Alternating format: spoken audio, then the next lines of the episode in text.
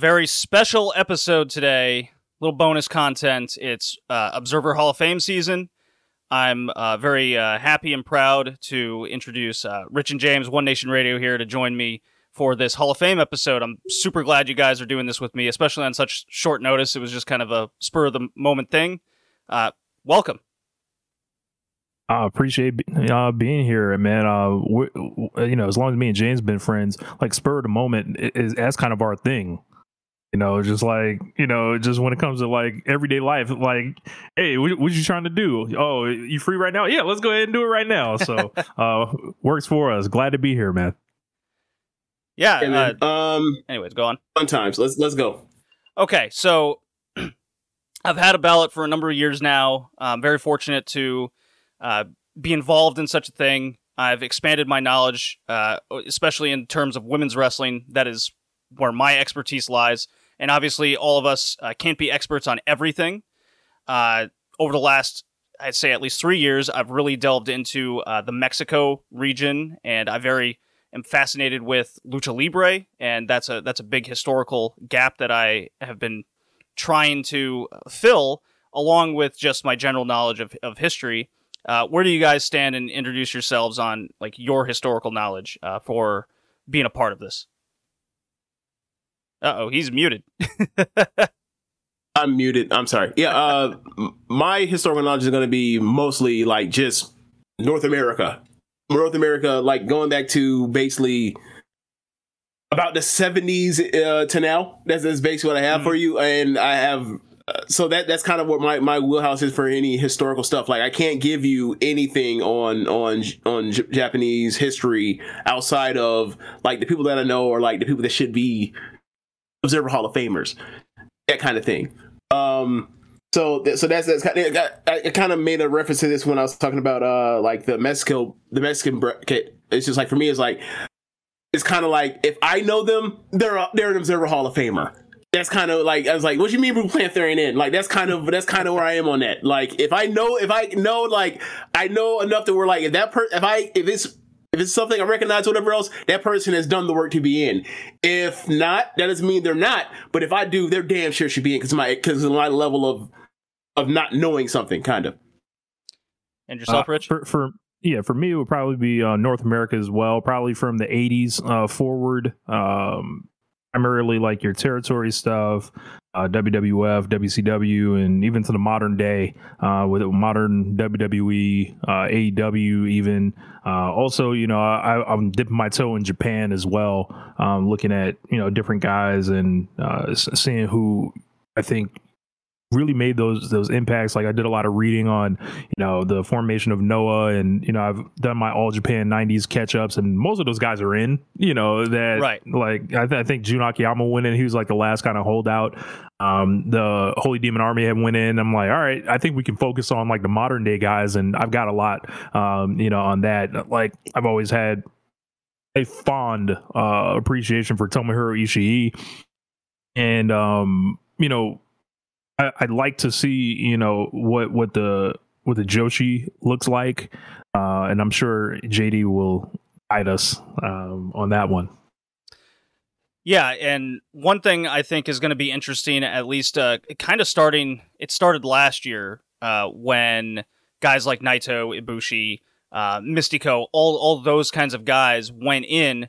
Now, when we yeah. see on this year's ballot, we're seeing people like Roman Reigns, Seth Rollins, Dean Ambrose, Becky Lynch make the ballots. I know a couple of them yeah. have been on here before, but now we're getting into an area and and a a time period where maybe we're watching the prime of their careers.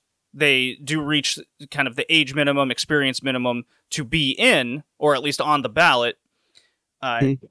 This is a good, I think, starting point for a lot of people to at least start research and living in the time because a lot of uh, what you guys went through with the uh, 80s, 90s, and myself included, uh, we're now at that point where we have that base knowledge, and now we're living in a period where we are now older. We're not kids anymore. and we're uh, looking at wrestling from a different mindset. Uh, it's kind of like watching the NBA or NHL or whatever sport, where as kids, it's like, oh yeah, Dikembe Mutombo is he the greatest center of all time. Well, maybe when I was five, I might have thought thought so, just him wagging the finger. But now that you're older, like, oh, hold on. He's a great player, but this. yeah, let's talk about this. Right? You're not you're not so sure anymore. And like just as myself as a kid, you know, I thought Goldberg was the was the greatest thing ever. Right? He was the biggest star in wrestling uh, for a period of time, arguably. Uh, although constantly compared to someone else in another company. But as a kid, I'm like, this guy's awesome. But now as an adult, I'm like, okay, hold on. What did he really do? What impact did he did? Or was he just closer to Ultimate Warrior than he was Stone Cold Steve Austin kind of deal? One guy I think's a Hall of Famer, the other I don't. that kind of situation. I mean, I think most of us feel the same way. Right. Yeah. And then there's a lot of I. Th- this came up quite a few times when I was going over the ballot and doing some some more research over uh, a lot of candidates I wasn't quite familiar with. Is there's a lot of morality I think on this ballot. A couple names came to mind. Uh, one of them was CM Punk. I think that's going to be an interesting discussion because I voted for him last year. I really did, and now I Mhm. and I really had to mull over, you know, what it actually means, and am I still going to vote for him? Well, more on that later. Okay. I want to be interested. I want to be interested to hear this because me and Rich talked about that um, re- recently over like the last month or so on One Nation Radio about about Punk's candidacy and like whether or not for me it's never changed. Like uh, since the AEW run, for me it was, you know, I'd vote I vote for him because of how well his television worked out for him. And then um, Rich was like after the fight, and then to come back and to blow it up a second time, he's like he changed his mind from year to year, and it was an interesting discussion. So I- I'm interested to see what you have to say. Yeah, and then there's a uh, a team like the Briscoes where I'm really thinking in a different uh, light, so to say, over what I think of this team and and their kind of staying power among other um, among other topics. So that's what's that's what's interesting to me with this ballot in particular uh, when it comes to uh, things like morality. I, I haven't really had to deal with that before, so let's uh, let's not waste any time uh, we have there's there's now a stipulation this year where like historical wrestlers you have a max of eight votes, non wrestlers max of six, U.S. Canada max five, Mexico max three, Japan max three, rest of the world max four. This is definitely new. I think it's it's there to kind of clean up the ballot, so to say, because if you look at look, uh, apologies, Uh-oh. probably cut out for a second. Oh, okay. Yeah. Uh, if you look at something like the MLB ballot, uh, it's not 300 names on a list. You know, you only get a handful of names, and you can deeply research each and every individual to realize someone like an Edgar Martinez could maybe get in. so, I want to start with Oh, yeah, Edgar Martinez. he, he would be able to get in if it weren't for that pesky thing where they're still acting like, oh my god, the DH. Like, can we let this revolutionary thing, revolutionary thing that's been around for like, you know, for decades be a thing now? It's like, come on, man, grow up. right. Uh, so, as I took a nice little sip of my Ghost Tequila here, a little spicy action, my beautiful Jack Daniels glass. Hope you guys enjoy that. All right, so I've never I've never been on here while you've been recording. Where's the cat? Is the cat going to The cat? Is the Oh cat going to God. attack you at random? Uh, so usually when I start recording and the voice goes off, he's down here and he's and he's usually uh, right here or he's climbing up climbing up this like carpet pole thing I got here. Okay, And then uh, I'm staring at a big TV and a shelf where my like PS5 and my video games are. okay. But generally, I just want I just, I just want I just want to be, I just want to be aware of like you know be kind of have an idea of like when the when the strike is going to occur. That's all. yeah, you might see him eventually. It wouldn't shock me. But uh, he was he was All playing around earlier, so he might be a little tired. All right then. Okay. So I'd like to begin with the historical uh, wrestlers category. And I am voting for five people this year. And my, as I was going through this and and um, thinking of my votes and how I'm going to go about it, I thought, for some reason, as I went through each category, I find my I found myself really not adhering to the max, and I was more or less limiting myself to really choose the best of the best for the Hall of Fame, which I hadn't done in previous years.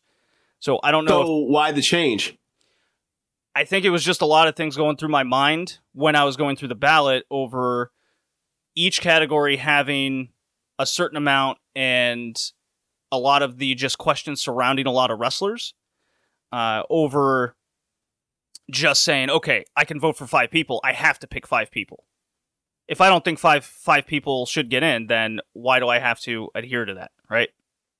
Right. So the people I uh, came up with are uh, June I'm Byers. sorry, I had I had myself on mute. My my reply was because you're a snob, JD. Oh, okay.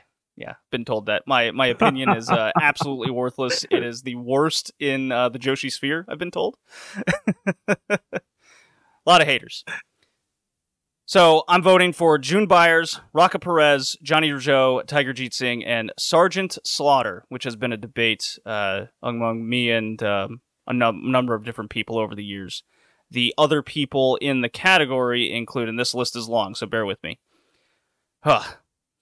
Ole Anderson, Bob Armstrong, Tully Blanchard, Arn Anderson, J.J. Dillon, the trio, Jack and Jerry Brisco, British Bulldogs, Wild Bull Curry, Cowboy Bob Ellis, Pampero Firpo, Black Gordman and Great Goliath, Archie Gouldie, the Hart Foundation, Sputnik Monroe, Dusty Rhodes and Murdoch, uh, Iron Sheik, Ricky Steamboat and Youngblood, Mad Dog and Butcher Vachon, which that team in particular I've noticed has a lot of uh, pull behind them, so don't be surprised if they get in. Von Brauners and Saul uh, and then the uh, the Von Erich trio. Uh, those that's your list, uh, guys. Thoughts? Who stands out to you uh, among this list? Uh, I, I'll definitely um would consider voting for uh my with my imaginary ballot. I would definitely look at um the Von Erichs, uh Sergeant Slaughter and Rocca and Perez. Rocca and Perez, uh, just for the last couple of years, I kept hearing them. They're as much of a no brainer as possible. Um, literally, if you built Madison Square Garden like on your on that team's back, I think you're a Wrestling Observer Hall of Famer. Um, especially like in the days before. Uh, like single acts were were really going like it was really like a tag team uh territory. That was the biggest team there was. Um definitely the Von Erichs um an- another like uh act where for the time that they were they were rock stars. These guys were Larger than life. yeah some people value that stuff. You should definitely um look at these guys uh, uh you know in with, that uh, in spades uh, historical significance it's a really cool act all of them put together by their father and literally just took over an entire region and um, unfortunately you know there was a lot of personal tragedies uh, with the von erichs that i think have like has like colored them into yo, they are more tragic figures, but I'm like, yo, when you look at it, like they did a lot of business. They had a lot of like mystique to them. Uh, and, you know, if you hear the way Flair talks about Kerry Von Erich, uh, and I always go back to that Ric Flair promo in 1993 when he's facing Vader. And he's talking about, there's a kid. That kid's in the ground now or whatever. Is it and then it's like yeah you put like 30,000 in Texas Stadium or something like you know with them there. And um I, I think the the movie coming out is actually going to help um I think with the Von Erichs case a little bit and just a lot of cool different rivalries uh, and you know they had an entire territory that they owned uh, and for me sergeant slaughter i feel like has Well, let me let me interrupt a- you. The best uh, Von Erich story I got is my mom's uh, one of my mom's best friends. She went to school with the Von Erichs, and uh, let's just say they uh, partied. See, Yeah. now this is over audio, so like that that gesture you made, like compared to what you hear on audio, can mean like you, people are gonna think different things. Oh, it means a lot of things, and it's probably exactly what you're Oh. thinking. Oh, okay. Um, I, I think Sergeant Slaughter's kind of been penalized enough. I think he's uh got kind of like the perfect um perfect storm. Like like he's not going against kind of you know people that would have made it more difficult for him. I think. And then when I'm thinking about his career, he was great in the early '80s. And then he stunk in the 90s. So I, I think that's the general kind of consensus around him. Like, you know, when he's come back with Hogan and all that. But this guy was Yeah. great in the AWA big star, very big draw as far as uh uh you know like with the with the the deal I think it was Hasbro if I'm not mistaken. Um and he yeah, ended the up action leaving figure, the action figure company, not the gummy bears. yeah, yeah.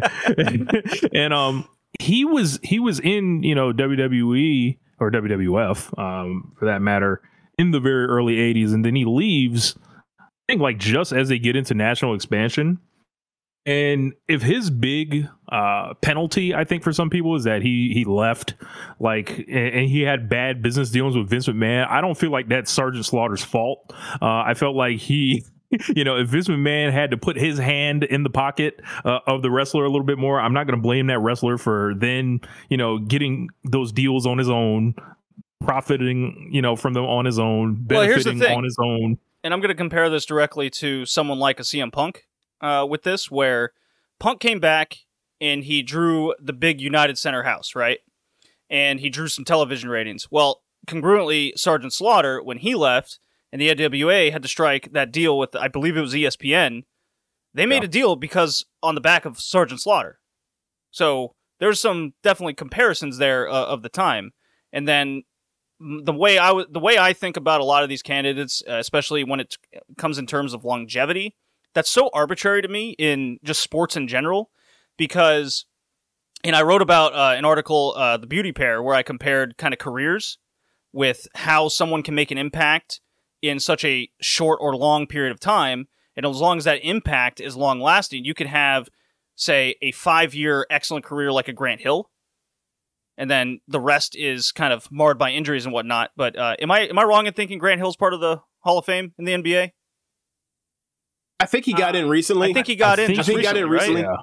Yeah, yeah. but like the thing, is, the thing is, if you were there and you were around and you saw him in his prime before he ends up like almost dying on the operation ta- table with his ankles or whatever else, you were like, yeah, this dude like made a bunch of All NBA teams and he's not even 27 yet.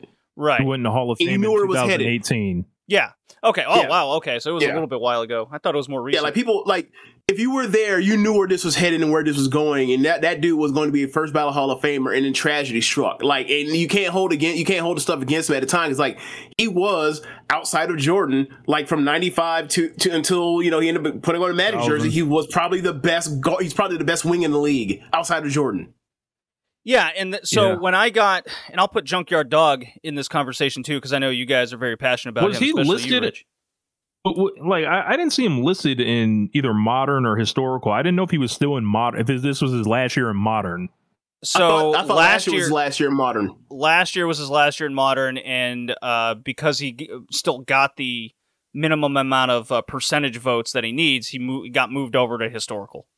Okay, I didn't see him on the list, but also uh, yes, I would have JYD on mine as well.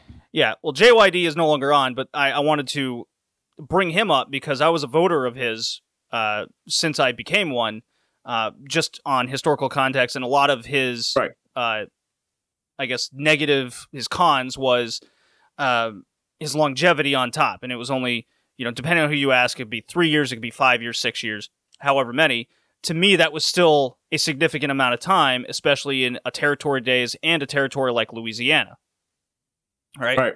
And and you can even throw like Arkansas and Texas in there. But the point is, like, that period of time, I think, wasn't insignificant. I think it was long. I think it was long for the for the time as well. While we look, then, yeah, yeah, and then we, when we look at someone like Sergeant Slaughter, I mean, he had essentially a decade that you could point to where he was contributing in a very large factor. So from that instance, it's like yes, and then when whoever, depending on who you ask, on high, what a high level he is uh, as a worker, so he passes that test he's among he's among like the Ted DiBiase level of of workers from that era. So I'm like, okay, he he reaches to me two out of the three categories right there. So how would I not vote for this guy? It, seemed it seemed, and the more research you do into the guy. And he's one of those um people you know there's a million people that kind of get or there's a couple people that get credited with theme music in wrestling, being some of the first people to implement that.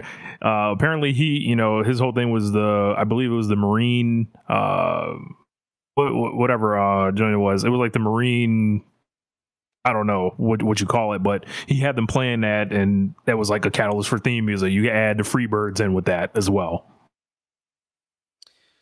Yeah, so uh, yeah, if you watch any of those old like NWA things and people just kind of come out with nothing, you're like, oh, hold on, wait a minute. it kind of it's it's a little bit jarring at first. Uh, the same thing happened with like uh, watching old AJW from like the 70s or or uh, you know pre Beauty Pair essentially. so we'll get we'll get plenty of them. Uh, any other candidates kind of stick out, or or whom would I say? Uh, let's see. I mentioned Tiger Jeet Singh. Uh, his track record speaks for itself just from drawing. Horrendous worker. Johnny Rougeau is kind of the. I guess he was better.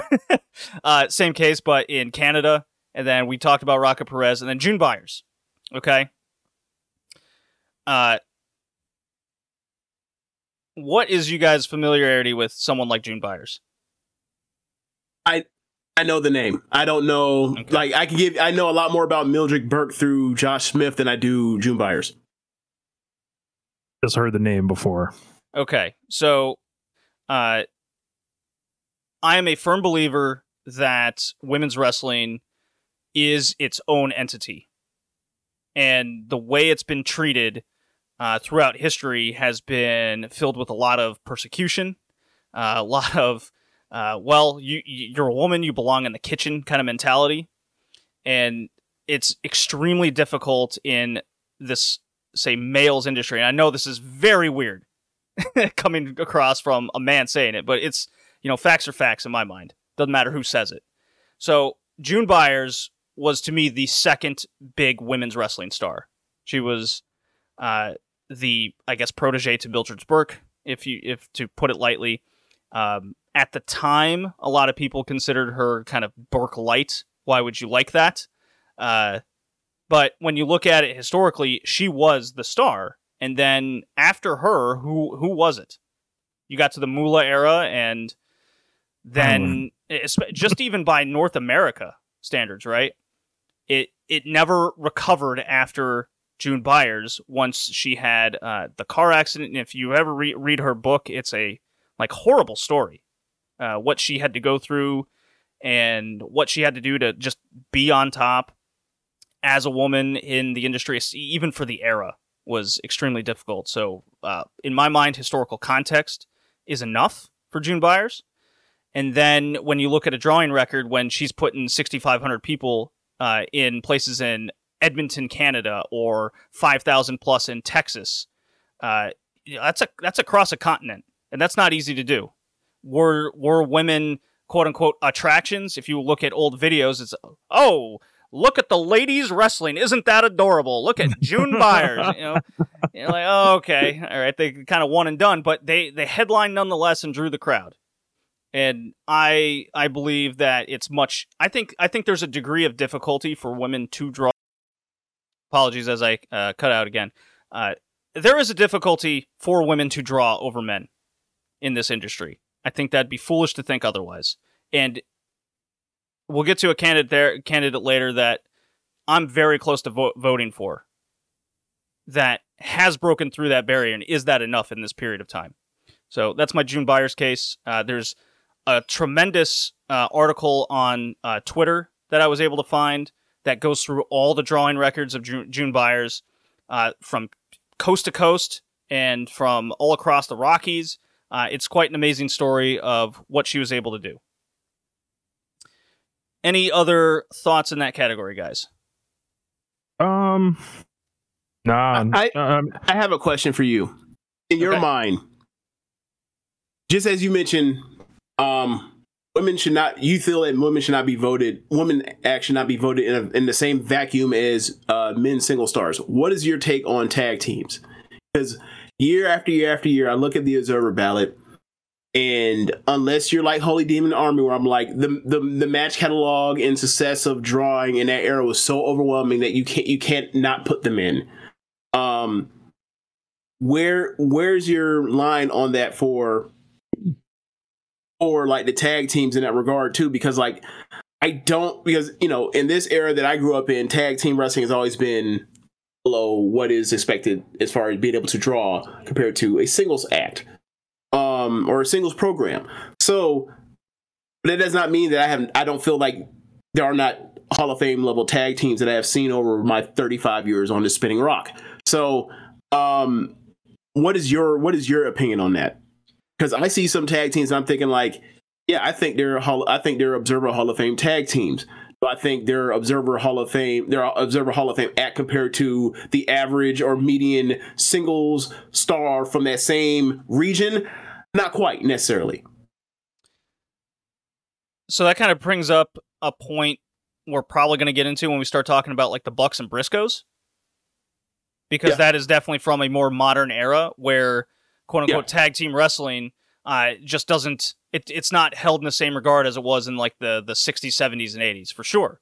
Uh, Right. That that Right. has a lot to do. because of because of because of one fucking booker. well, two, but Fair, fair enough. Um, but yeah, it's I, that's definitely a mentality because women women is a gender, right? And then tag teams is a style, Style. and booking philosophy. I guess you could put it that way. I think there is a difference behind behind those two, but I guess the the point is still the same where the average audience member will look at a tag team match and not see it as significant as a singles match. And a lot of that has to do with a mentality hmm. over decades to create it that way, much like watching a, a woman wrestle in the ring. It's a, it's a mentality that needs to be changed, and who has changed that is very historically significant. Who changes that mentality? Okay, so the next one on the list, uh, I want to skip forward to non wrestlers and get this out of the way quick. Uh, I'm a firm, I'm a firm Rossy Ogawa voter. Uh, since he, the second Yeah. this guy was on there, I wrote an entire article with uh, Alex from uh, Last Word on Sports, um, Stardom Quest podcast. Uh, we're very passionate about this uh, this man's uh, credentials. Big article over on Voices of Wrestling. Go check that out. Uh, voter there. Uh, Morris Siegel and Bobby Davis are the other two votes I have done. Uh, Siegel, original like Houston, Louisiana promoter. Uh, I do count Houston, Louisiana kind of as the same territory. 'cause they're only four hours apart from each other, tops.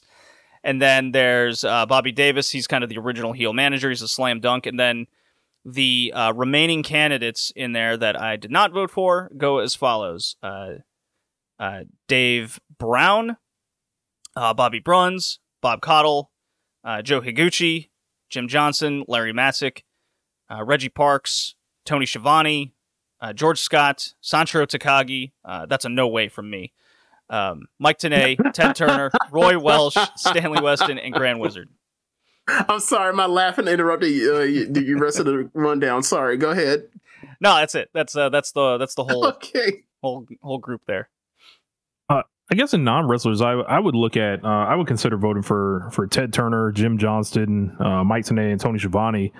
Um, Turner specifically, like obviously, if you're you know you know Ted Turner's role in you know WCW and uh, turning the uh, like Georgia Championship Wrestling and keeping it on the air. Um, I, I think his uh, enthusiasm and his abil- willingness to open the checkbook in the 90s basically allowed the the second wave of the 80s um, you know the the big 80s period of wrestling to have another go after Vince McMahon was ready to throw guys out on the street after they turned 40 years old they made a lot of money they you know I, it, it sucks for WCW because they kind of get like swallowed up inside the history of WWE. It's almost like the losers of the wrestling civil war, uh, will you? But but like the ideals of WCW have survived. Um, the uh, platform itself, like where AEW is the kind of the spiritual successor. Uh, you know, in those you know 10, 12 years that you know he was in in it, I, I think he was you know like a lot of stuff doesn't happen without Ted Turner. This stuff folds up a lot quicker uh, into Vince um, without him around. Um, Jim Johnston, I'm a musician myself. Uh, I, you know, I, I don't want to say I know what it's like to to be uh, what Jim Johnston has done. Like he's playing instruments and coming up with entire like kind of iconic, um, you know, you know, sound beds for, for, for people. Like when when you hear certain sound effects, it can transport you to a time period. And he did it for at least 25 years uh, in, in wrestling, especially like with the, with the change of sound and um, he had a lot of di- different like specific sounds for time periods. I'll always remember the late '90s where he had those cymbals over the stuff like the Val Venis stuff and you know the Rock's uh, original theme song, uh, you know Austin's song like. Like he's uh, Undertaker, just the and the list goes on and on and on and on, and um, I, I think it's you know, uh, and, and I happen to you know be friendly with Mikey Rukus from from AEW, and the entire Mikey is in the shadow of someone like Jim Johnston, who your average wrestling fan is like, when AEW opened, are you guys gonna go get Jim Johnston? Everyone was still, um, right.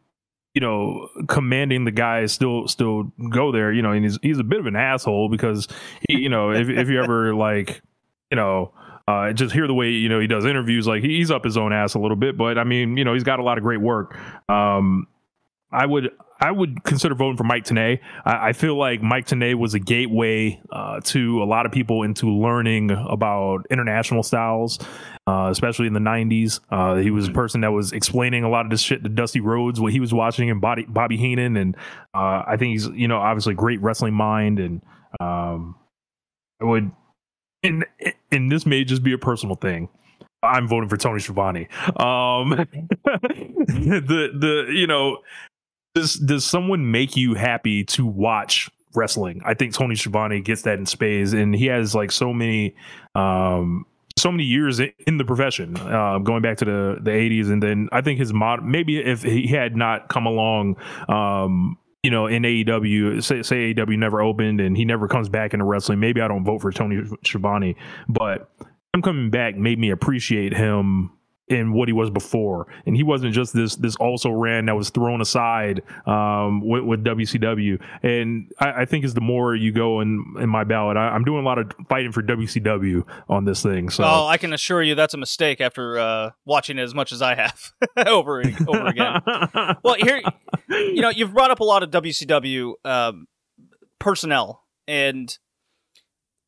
I've gone back and read, researched, rewatched my childhood because uh, you know I grew up in the South, grew up in Houston, right? Lived in mm-hmm. Louisiana mm-hmm. for a number of years. Uh, that mm-hmm. this is the, when it comes to WCW, uh, they were the game in town, right? And yeah, mm-hmm. the voice of my childhood was not Jim Ross; it was Tony Schiavone, right? So yeah, I have a lot of nostalgia and and fuzzy feelings when it comes to the guy. But in, in terms of candidates like a Ted Turner, like a Schiavone, even a Mike Tenay, because I was also unfortunately a TNA watcher. it's one of my great regrets in life, but here we are. Uh, when it when it comes to candidates like that, uh, I'll throw Jim Johnston and a lot of uh, the referees under under this category. When I'm thinking of a wrestling Hall of Fame, I'm I don't really I have a hard time getting past like certain, I guess, positions within a wrestling Hall of Fame to make me kind of convince my even convince myself. Okay, if we're if we're voting in commentators, where what what where where do we stop drawing the line? Are we going to start voting for makeup artists? Are we going to start voting for uh, costume designers? You know the stardom costume designer we can we can throw over there in the joshi you know right? But there's like three of them but yeah i, yeah, I get your point. you, you, get what i'm saying? And ted turner um, the reason why i'm not a voter for him is because he's a billionaire with money that didn't try to improve the company at any point in time. He just gave them money and no matter how shitty they got it didn't matter. He just left them on the air. So to me that that that to me that's a no case in that in that uh, suggestion because that just tells me any billionaire with money could have just said hey put wrestling on TV and we're done with it. Now, it was Ted Turner who ultimately decided that, but that's also why I'm voting against that. Um, mm-hmm. When it comes to Schiavone, he was what what did he do to change the game of wrestling? Can we say start up, help start up AEW? Was he pertinent in starting up the company? Without him, does the company come back? I, I think I'd be willing to listen to that sort of case. I've I've listened to him on his podcast and him talk, and yeah, he he did have a significant role in AEW in its starting up for sure. I I mean, I, what I would say personally is, it, you know, let's say you're not too familiar with WCW and you only seen like Jim Ross and knowing Jim Ross's Hall of Fame announcer, Jim Ross, and him covering AEW, and then like you know he's on the side that won the war, if you will, and then Schiavone's this lost, forgotten person that, that won this war. If you sit through and listen to both of them call AEW shows all these four years, you you would you would be like, I can't believe this one's the Hall of Famer and this one's not. by comparison. One person actually seems like they actually give a fuck about what they're watching. The other one has general like contempt for what he's watching and can't believe he's actually doing it. Well, one guy, that's like saying, okay, this guy is 20 years into his NHL career and he can still put in 20 minutes on the ice while a guy who was good 20 years ago can't even put in 2 minutes. You know, are we are But it, it's right, it- right, all right. But they're Like, contemporaries. Obviously, they are they're contemporary, contemporaries, but it's like absolutely. But one person is absolutely, uh, absolutely like did not adjust to the times. One of them is Joe Gibbs, and then the other one is Bill, is Bill Belichick. You know what I'm saying? Like these people were at one point, you know, both both you know brilliant minds of the '80s. One with the '80s uh, not, early '90s Redskins. The other, the defensive architect behind those Giants defenses. The other one left, came back, and then was just the league had passed him by. And then the other one is out here on you know past 60 winning three Super Bowls. You know what I'm saying? Like it's neither here nor there. Not knocking on the other. I'm just saying like there is something to be said about like you like you they it almost felt to me like they were putting Schiavone with Ross before they finally took Ross off full time to have him to get him to stop being such an asshole and stop and stop hating what he's watching. Like he he can stop being so stick in the mud while he's doing this thing, getting paid handsomely to do it. It's like, hey, remember, like all that money I'm paying you to actually put my product over, I'm gonna put your friend of, of all these decades over there, so he actually reminds you of why I'm paying you all this money, you jackass. Yeah, and, and I think a, a big part of a, a great wrestling announcer is credibility with the audience, likability with the audience, and then like feeling like they are on your side, like as like um and, and you know to to bring up like modern WWE, like Michael Cole, right? Oh. Uh, I think your average WWE fan nowadays, I'd probably say like the last, I don't know, five years, like Michael Cole is someone they would say that's for. But I think Michael Cole has a career longer than five years, and we should evaluate him as such. Um, and then Schiavone, uh, I think he's he's just like I don't think you ever get upset to see Tony Schiavone. And then like uh, he's a he's a sympathy machine if he needs to like jump in and play a role. Sure. Like he's more than just like a um, you know, I, I talk about the show and then like nobody has any type of relationship with me or anything like that. Like I think I, I think for a lot of years Schiavone was like cast you know aside historically as this also ran who said every night was the greatest night in the history of our sport and Which, to be He- fair, he did say that. he, Uh, he did more than he once. did say that he he did say that but you know love of the game you know is love of the game i, I can't i can't punish the man for for for lo- for love of the game I want to go back to unless you sound like you know Oh, yeah, I want to go back to James' comment where it's like he was on the side that lost the war. And if it was Yeah. flipped the other way around, then would we be looking at Schiavone as the Hall of Fame announcer over a Jim Ross? I think there's absolutely an argument to be made there. There's some there, but Ross was still at that point in time the best guy in North America calling. yeah, Ross was You know, iconic. I- this is not yeah, to yeah. ta- take away Like, from Jim Ross historically. We're talking about kind Yeah. of like you know the last four or five years when it comes to Ross and Schiavone. Well, Uh, and, and, and it's also like okay, like uh, let's put it this way, right? CBS has the AFC games for the NFL. Their A team is uh, Jim Nantz and Tony Romo. Fox is A side. It used to be uh, Joe Buck and Aikman. Now they're doing Monday Night Football, right? Like, let's say if there was somebody that was better than Buck that was in there, right? Let's say it was like, let's say it was Gus Johnson, right, or uh, or whoever else they're doing right now, right?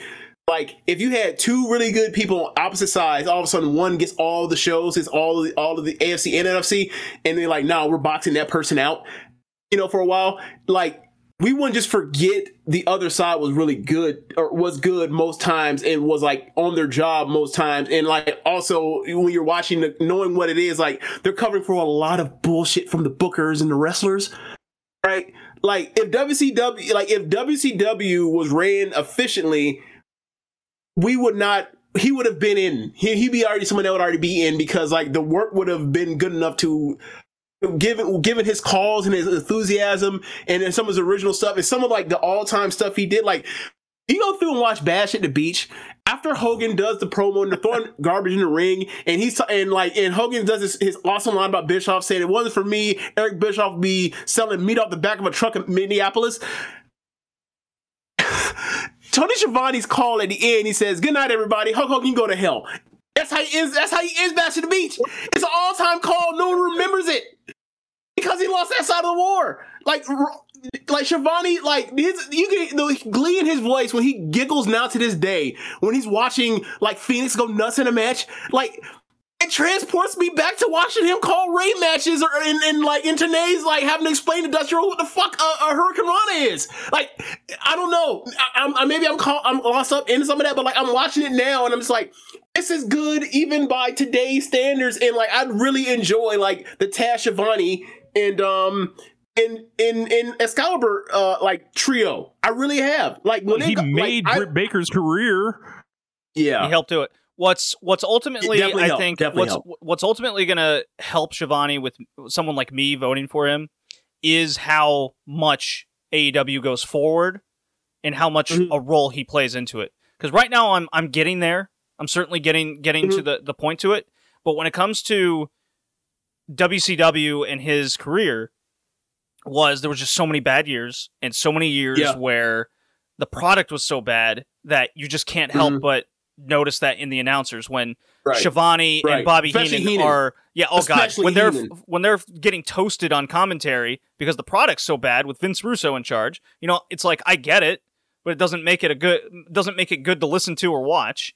And that there there is unfortunately something there. It's hard to have a Hall of Fame career when you're on the Charlotte Bobcats for 10 years, you know?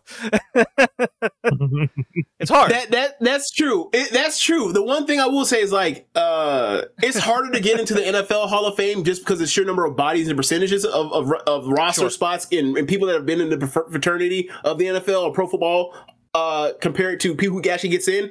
And it's like even they make exceptions for the people that are on those, those sorry ass teams. Like, like we have Hall of Famers that play for like, you know, the pre Drew Brees Saints, you know, like the 90s, uh, Carolina Panthers and stuff. We have those. We don't have as many in the NBA as you mentioned, but like we do do, we do make those, ex, uh, what do you call it? Uh, those exceptions for baseball and for football there's a lot of stats I mean, behind that yeah, behind that yeah. as well. Uh, there is certainly a culture in different sports and how they look at Hall of Fame careers for sure. Um, yeah, wrestling. I don't. I don't think. I think it has its own kind of culture as well, uh, and nostalgia has a huge role in it uh, for sure. Yeah, definitely. So too much. I, yeah, well, sometimes too much uh, for sure. When you talk to, I don't know, uh, voters that kind of grew up in the 60s and 70s and they they just kind of see a name from the 50s and they go bang hall of famer. It's like well hold on. Let's let's take a let's take a minute here. But all right uh, now we're let's get into the wrestlers. I'm just going to quickly go through rest of the world uh, because that's that's a topic of of just my like side passion to it all because i went to school in germany. I learned a lot about german wrestling catch wrestling in particular was a big was a big thing there. Uh, a lot of um, just a lot of cultural, uh, I guess uh, not influence, but uh, interest. That's where I go. I'm voting for George Kidd, Jose Torres, and Billy Joyce. Uh, the full disclosure is all of my knowledge, at least lacking, is in the UK specifically, which is probably the opposite of a lot of other voters in this pool. Uh, when it comes to someone like a Jose Torres, which is like the second biggest drawing guy ever in Europe, uh, particularly in Spain, uh, to me, that's just a no brainer category. Then there's interesting guys that I'm not quite voting for. I'm not quite there yet. It's uh, Spiros Arion from Australia, uh, Big Daddy. Every time I research this guy, it's it's a uh, GTFO. I'm not even considering it. And then the guy, yeah. the guy oh, I Josh. really wanted, yeah, the guy I really wanted to. This is last year too, isn't it? Last uh, year. Yes. And it's a good bye bye from me. See ya. You know when when you're look, when you're a comedy wrestler and you've destroyed a territory, essentially based on the combination of your own ineptitude and uh, your brother booking things, goodbye. but uh, Otto Wanz, okay, uh, catch wrestling, the uh, CWF. It's uh, Austria, it right? Originates in Austria. He was Austrian. Um, lots of ties to South Africa, Germany, I believe Greece is on the list as well. Uh, a very world worldwide promotion in the sense of the rest of the world, right? And I researched this guy, and I remember hearing a lot about him when I was living in Germany. Anytime wrestling would come up, it's always Otto Wanz, right? He's the guy. big fat dude doing fat things. Right? That's the that was always the the uh, the conversation. The Did reason talk about the rounds with you? Oh. Well, I didn't talk to Otto Wanz. That's what, that's what I'm saying. It's just research and, and people that would talk about like the culture of wrestling in Central Europe, and they just don't look at it. They just uh, like the the older people, the the grandparents I would talk to, and all that. Not mine, but other people's. Their concept of wrestling was not the same as, say, a North American sense or even a Japanese sense. It was always Of course. still shooter style without the UFC influence. They they they wanted everything to be a rounds format, catch wrestling, and big dudes Right. just hitting each other with with the you know it's your slap meat league, but without any skill. Because it was always guys, and this is this is why I ultimately came to the decision that I'm not voting for the guy. Is he had carte blanche over an entire region that he could do whatever he wanted with it, but never came to any sort of success that I can point out other than he was the only game in town. Were there other leagues? Were there other promotions? Sure, but he was the big one. And when he's putting in, uh, when he's putting in the the let's call it the not cream of the crop in his events, when he could he could have chosen much other uh, many different stars or even created his own, he never did that. He never thought he'd make money or he just wasn't good at it. I don't know. I had never talked to the guy, obviously, but all research points to me that uh, he just wasn't as successful as he probably should have been or could have been. And it was all based on his singular philosophy that I just don't think worked out. And that's just my what my research is, and that's what ultimately I didn't come to the conclusion of voting for Otto. But a fascinating read. It's got a book out there. Uh, it's in a multitude of language, so if you know German and French, that was the easiest ways to like read his book. I couldn't find an English one, so if there's anyone listening out there that know, knows of it, probably share it around. But he was he was the one I probably researched the most during this entire ballot. Nice. Okay. Okay, so uh, other people in the rest of the world as I pull up the uh, categories here, just to go over who else is. Let's see, where's the rest of the world? Here we go. Uh, mentioned Spiros Arion, Big Daddy, Dominic DiNucci, very close, very close to him as well, but not as close as the others. Uh, Billy Joyce, who I am voting for. George Kidd is the slam dunk no brainer. Voted for him last year. Uh, Killer Karl Kox, uh, he's the morality vote. Uh, when you got initials KKK and he's got the racist Nazi gimmick, um, cultural influence in a positive manner, he is not. uh, Mike Marino, Kendo Nagasaki, Jackie Pallo, the Royal Brothers, that's uh, who Dave Meltzer's very, very fond of. Uh, Johnny Saint, Adrian Street, uh, Jose Torres mentioned, and Otto Wanz. Those are your people. Any other thoughts before we move on? Um, Um. So you mentioned the moral stuff with with uh with Killer Karl Kox, right? Yep. There's a hard conversation we could have with it if you're up for it. No, no, no, no. It's just gonna be something passing. It's gonna be something passing. Okay. So, isn't Fritz in? Isn't Fritz von Erich in? I can yes. check. Yes.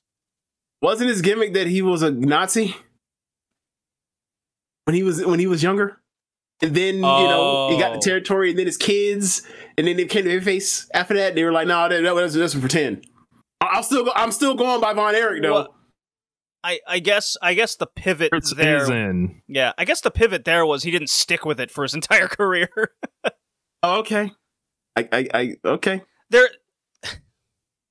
I get. I get. I, I gotta going. say, yeah, I gotta yeah. say, if you if you were ever a Nazi, I don't think you should be in. I, I, I, am I, I, I am, I, I being am I being overbearing here by saying by doing it like nah? No, if you're being if you're if your gimmick is you're a big bigot, get the fuck out or never get in. Don't come through the door. Don't well, even try. the hard conversation I was going to try to pull this was okay. He's a heel with the Nazi gimmick against a lot of French baby faces. It's kind of easy money, right? In the in like the 40s and 50s.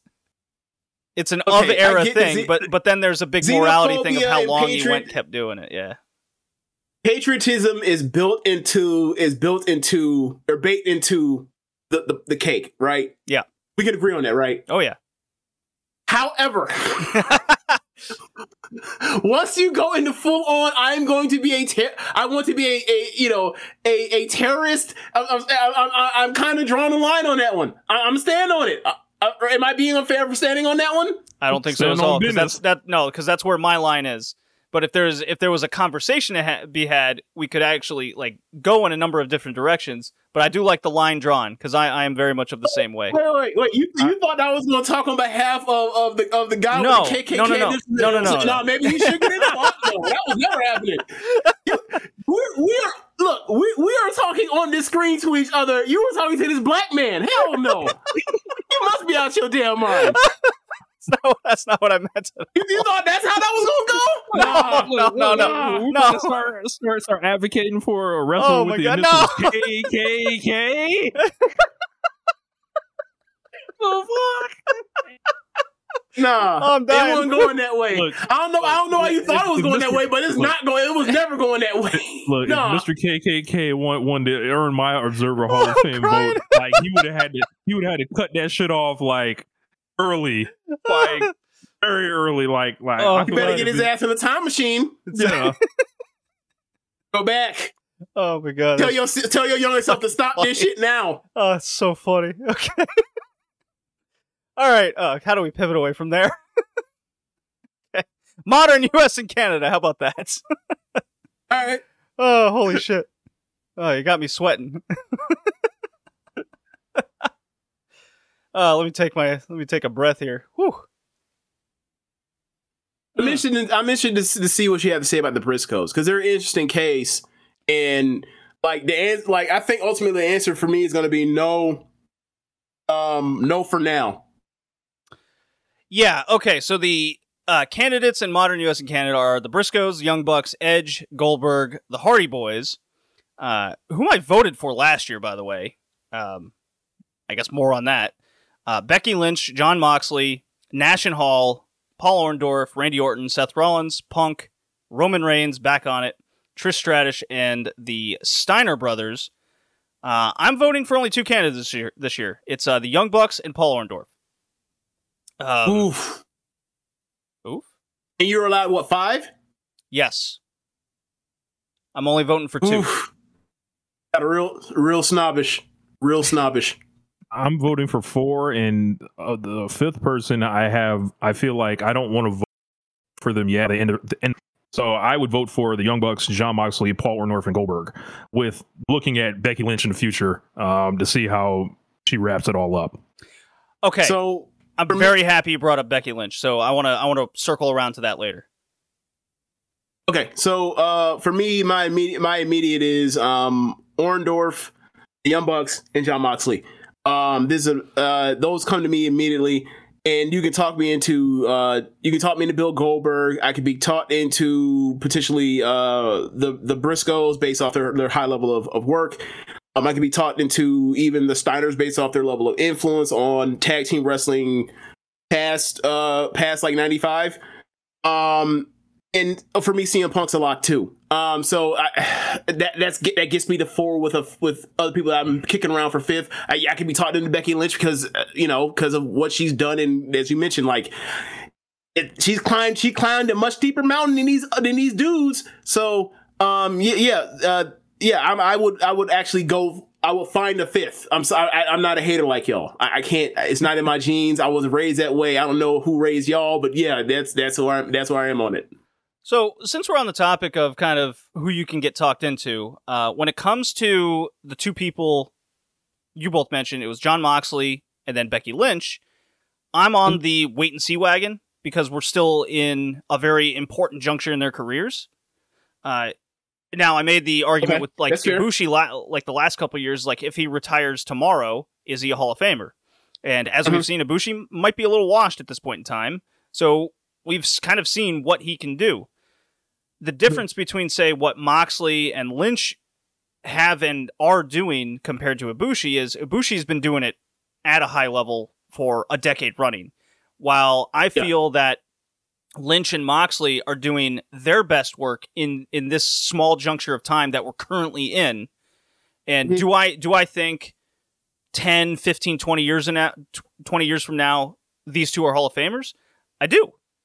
I kind of I kind of do. I I I, I am Mhm. still of that mindset that if they both retire tomorrow, look, Moxley is a what two time wrestler of the year in the Observer Awards, and He's Yeah. won two of the last three years, and I, I think where is he now? And, and I think he's like in the top twenty-five somewhere in, in like uh, vote share for for uh, Flair Thesz. right. So yeah, I think he's number 27 or 28, if I'm not mistaken. Okay, Yeah. there you go. and a very integral part of growing AEW as a company, a number two promotion in the world.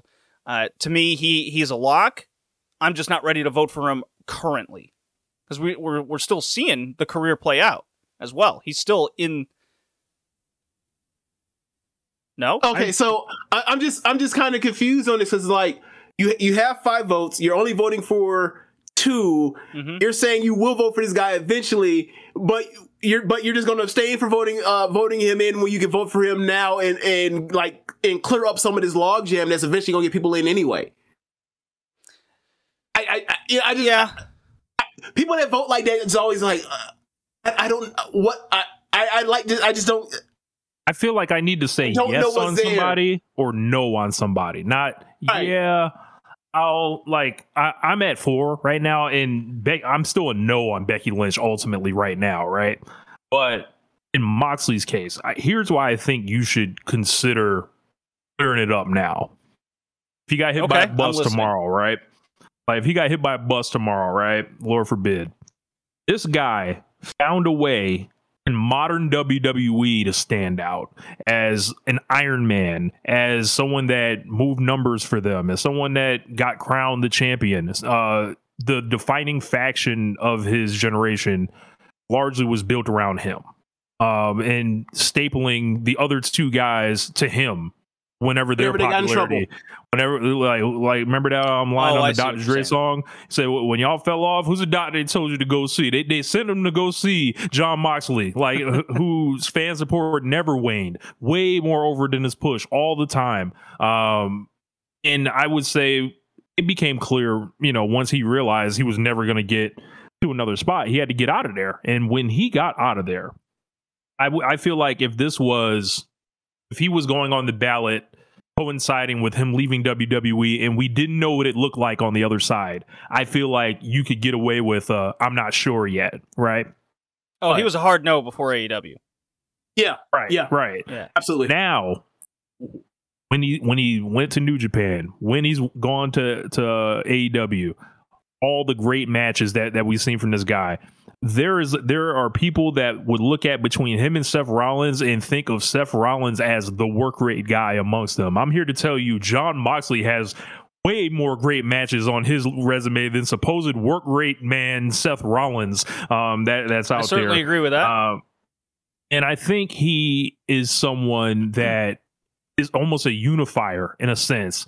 There are people that don't like Moxley, whatever. That you know, there's like a weird sect, whatever. But like, if you were a hardcore WWE fan and you didn't want to watch AW at all, most reasonable people, I would say among them, wouldn't have anything bad to say about Moxley. Maybe they were sad he left, you know, whatever. But I think winning two out of three Flair Thesz awards, like, is you have to look uh, at, at anybody that's won more than one of those. We're talking about even Kazuchika Okada hasn't done this. Um, in you know, we're talking about Kenny Omega has done this.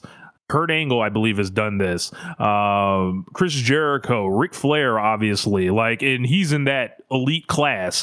Um, and I don't know if it's you know a uh, it's a case where maybe he caught a couple years that were you know maybe not as strong, but to me that doesn't really matter because like he did it in some of the toughest years in pro wrestling history with the pandemic, with establishing a new company, and I think he's like you know someone when you talk about work, I think he's there positive historical significance definitely there like just the way his career has touched so many other people's um talking about it, hi- the people that he's been against the people that he's been teamed with who all benefit from being next to him um and then it was uh what was the last one it was work uh historical significance and um Draw. draw. Um, i- is he like um, you know, is he Stone Cold Steve Austin as a draw? No, I don't. I don't think he's he's you know a game changing draw in that that manner. Like I can't you know point to him and say yo he's like you know broke the box office rates or anything like that. But the um, the the one thing I can point to, you know, was the first time they they put those tickets for him and Kenny Omega on sale, and that you know those tickets were gone like all and that was the and that that that that demand um that that Dave talked about that that one time and um I, I think he's been you know very consistent as a draw. He's been something of a Bret Hart in AEW. Whenever there's been, you know, uh, there's a band aid, uh, he, he's just a model of consistency, even through, you know, personal problems. So um, uh, the reason why I kind of have him and Becky Lynch also in that same category is when I was kind of putting together, you know, a lot of their mostly pros. So the cons is basically at the at the same point line of like 2018 and before that, right?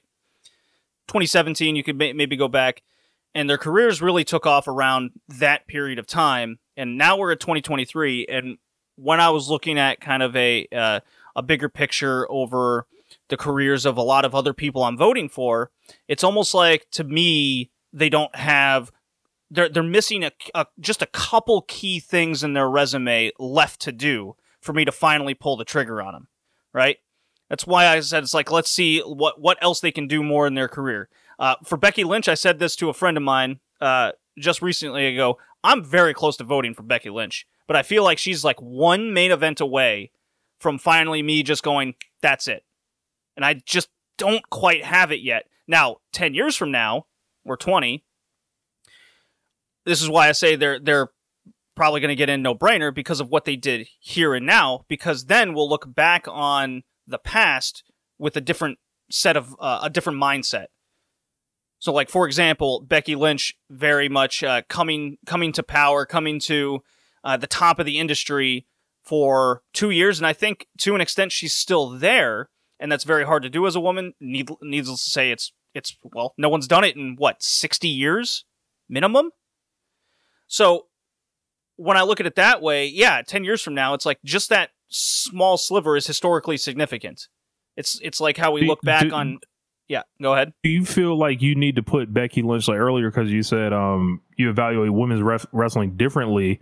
Like if just in that case, like would that like change your uh, mind? And then like think about her immediate contemporaries, like uh compare her to a Charlotte. Uh, I know she's not about compare her to a Mercedes Moné Like I feel like if she's like jousting with those people, like for the spot and then she keeps like emerging as the one even though they're pushing Charlotte way harder than they ever pushed Becky.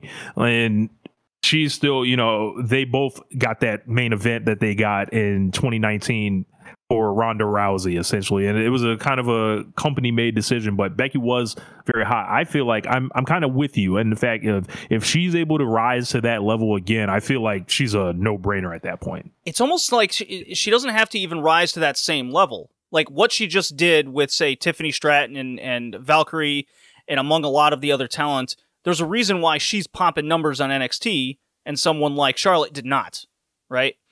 Uh, so in regards to her contemporaries, she is very much rising above everyone else in the industry and for good reason. It's yeah. it's but uh, there are people I've spoken to, women's wrestling historians and fans, that are voting for Becky Lynch right now because of that. Mm-hmm. I'm just not ready to pull the trigger. And like I said, I think she's like one main event away, just one, where I'm fine. It's finally going to click, and I pull the trigger. Okay, uh, I'm you know I'm I'm still there too. I wouldn't vote for her for sure. She's someone to be like I'm not like she's on the she's on the maybe she's in the maybe pile with me. I have a lot of people in the maybe pile because like it's so hard to evaluate WWE talent at this stage now because of how much they have made it hard for you to discern who's actually as is which individual acts actually really matter and which is just like we put any we could you know it like the old um Peyton Manning analogy like if you put a if you put a, a, a grocery store shopping cart and every single time you you, you hike the ball you had to tackle push uh like you had the the, the uh, shopping cart play tight end and you had like the t- the tackle push out the shopping cart like is that is that shopping cart that gets 800 yards uh, per season? Or is it actually like Dallas Clark actually good? We don't know. Uh so like that's that's really hard to discern this kind of stuff um with, with WWE career wrestlers and like you know Moxie and got got out of there to be able to prove that himself. And you you, look at it and you like you go through like the Observer and you uh, Observer Hall of Fame list. And you're like the people that had like significant careers in um in WWE, and it's like okay, who, the last people to get in is like okay, AJ Styles who spent most of his career getting all that stuff outside of there. Danielson who spent a lot, so much of his career getting out outside of there. Uh, or you know Nakamura, Rey same Mysterio, thing. Chris Jericho, Rey Mysterio, Jericho. Uh, like you know, you got like the only people you really point to was like Brock Lesnar and John Cena in like a in like a decade. Yeah, uh, just that's, being, that's very telling. Yeah, being in WWE is certainly a hindrance, which may, which may ironically help Becky Lynch's chances for a Hall of Fame observer vote because of where she was and where she ended up inevitably getting, despite what the company's philosophy is. Uh, and I'll even point to Mercedes Moné, Sasha Banks, where to me she's uh, the best in ring woman's worker uh, outside of Japan that's probably ever lived. And just strictly on in ring work, if she was on the ballot. I'd be considering voting for her. The only instance yeah. for me of not voting for her is is well, what can she do now outside of the WWE system? And we're seeing that right now. So that's She's like trying. her one thing where trying. I'm not voting. Yeah, that's her one thing where I'm not ready to vote for her. So as soon as she gets mm-hmm. on the ballot, I'd be like, okay, same thing with Becky Lynch. Where Becky yeah. succeeded is where Sasha did not, and vice versa. Yeah, and and even yeah. so, there. yeah, to, when when I was kind of putting those two next to each other, Sasha still has a lot of instances of being a draw in yep. a lot of in a on the quality hours and stuff. Yep, right. Yep. And that's what we got to go by. And then Becky Lynch has a litany of great matches as well. You can even point mm-hmm. to this year. It's like, how did she like, get a great match out of Trish Stratus in 2023? like yeah. her her post like Becky's like um her let's say her last three years when you're young. her yeah. shit's backwards, kind of. It's like right. yeah. taken off the last couple years, kind of like as a worker. Yeah, like you know obviously the 2018 stuff with charlotte like that's some all-time stuff inside of the main roster. Mm-hmm. like history like rivalry stuff. Um but the part where like that was done back with then. Bro james there were people back then that swore charlotte had to be in the match to save the match at wrestlemania 35 because becky lynch was some not good wrestler like at the time. This is the, and, we, the what did we what did we say at the time from. rich? What did we say at the time?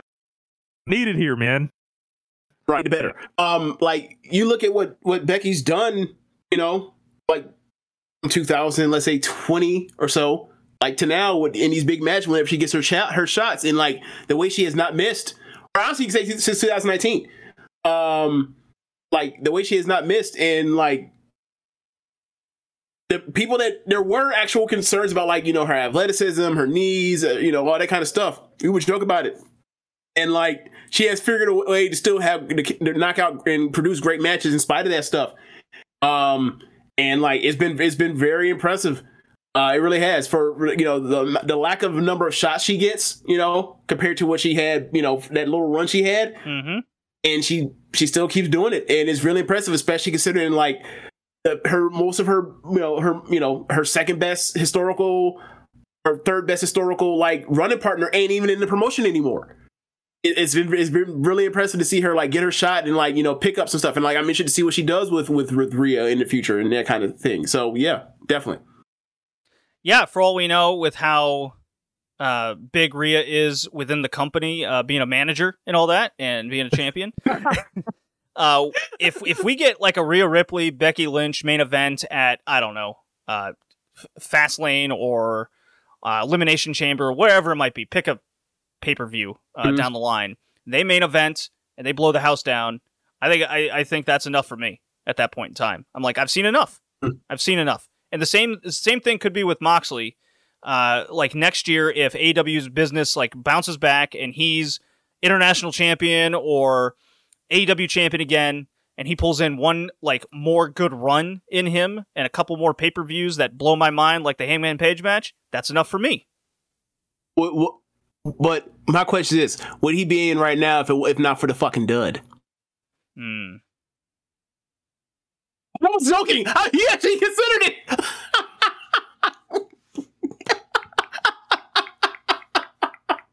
That's great. That's funny. funny. It's good questions. Oh, that's great. I think I think the Young Bucks are one of the easiest um, votes I ever cast in this thing. Um, Yeah, I didn't even give it two thoughts.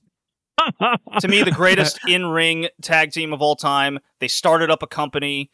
Uh, they built the company with the. I mean, well, look, done. I don't even need to go. I mean, over all, look, all, all you got to do is go through this. The amount of great for for me, they I think they're the greatest in ring tag team of all time.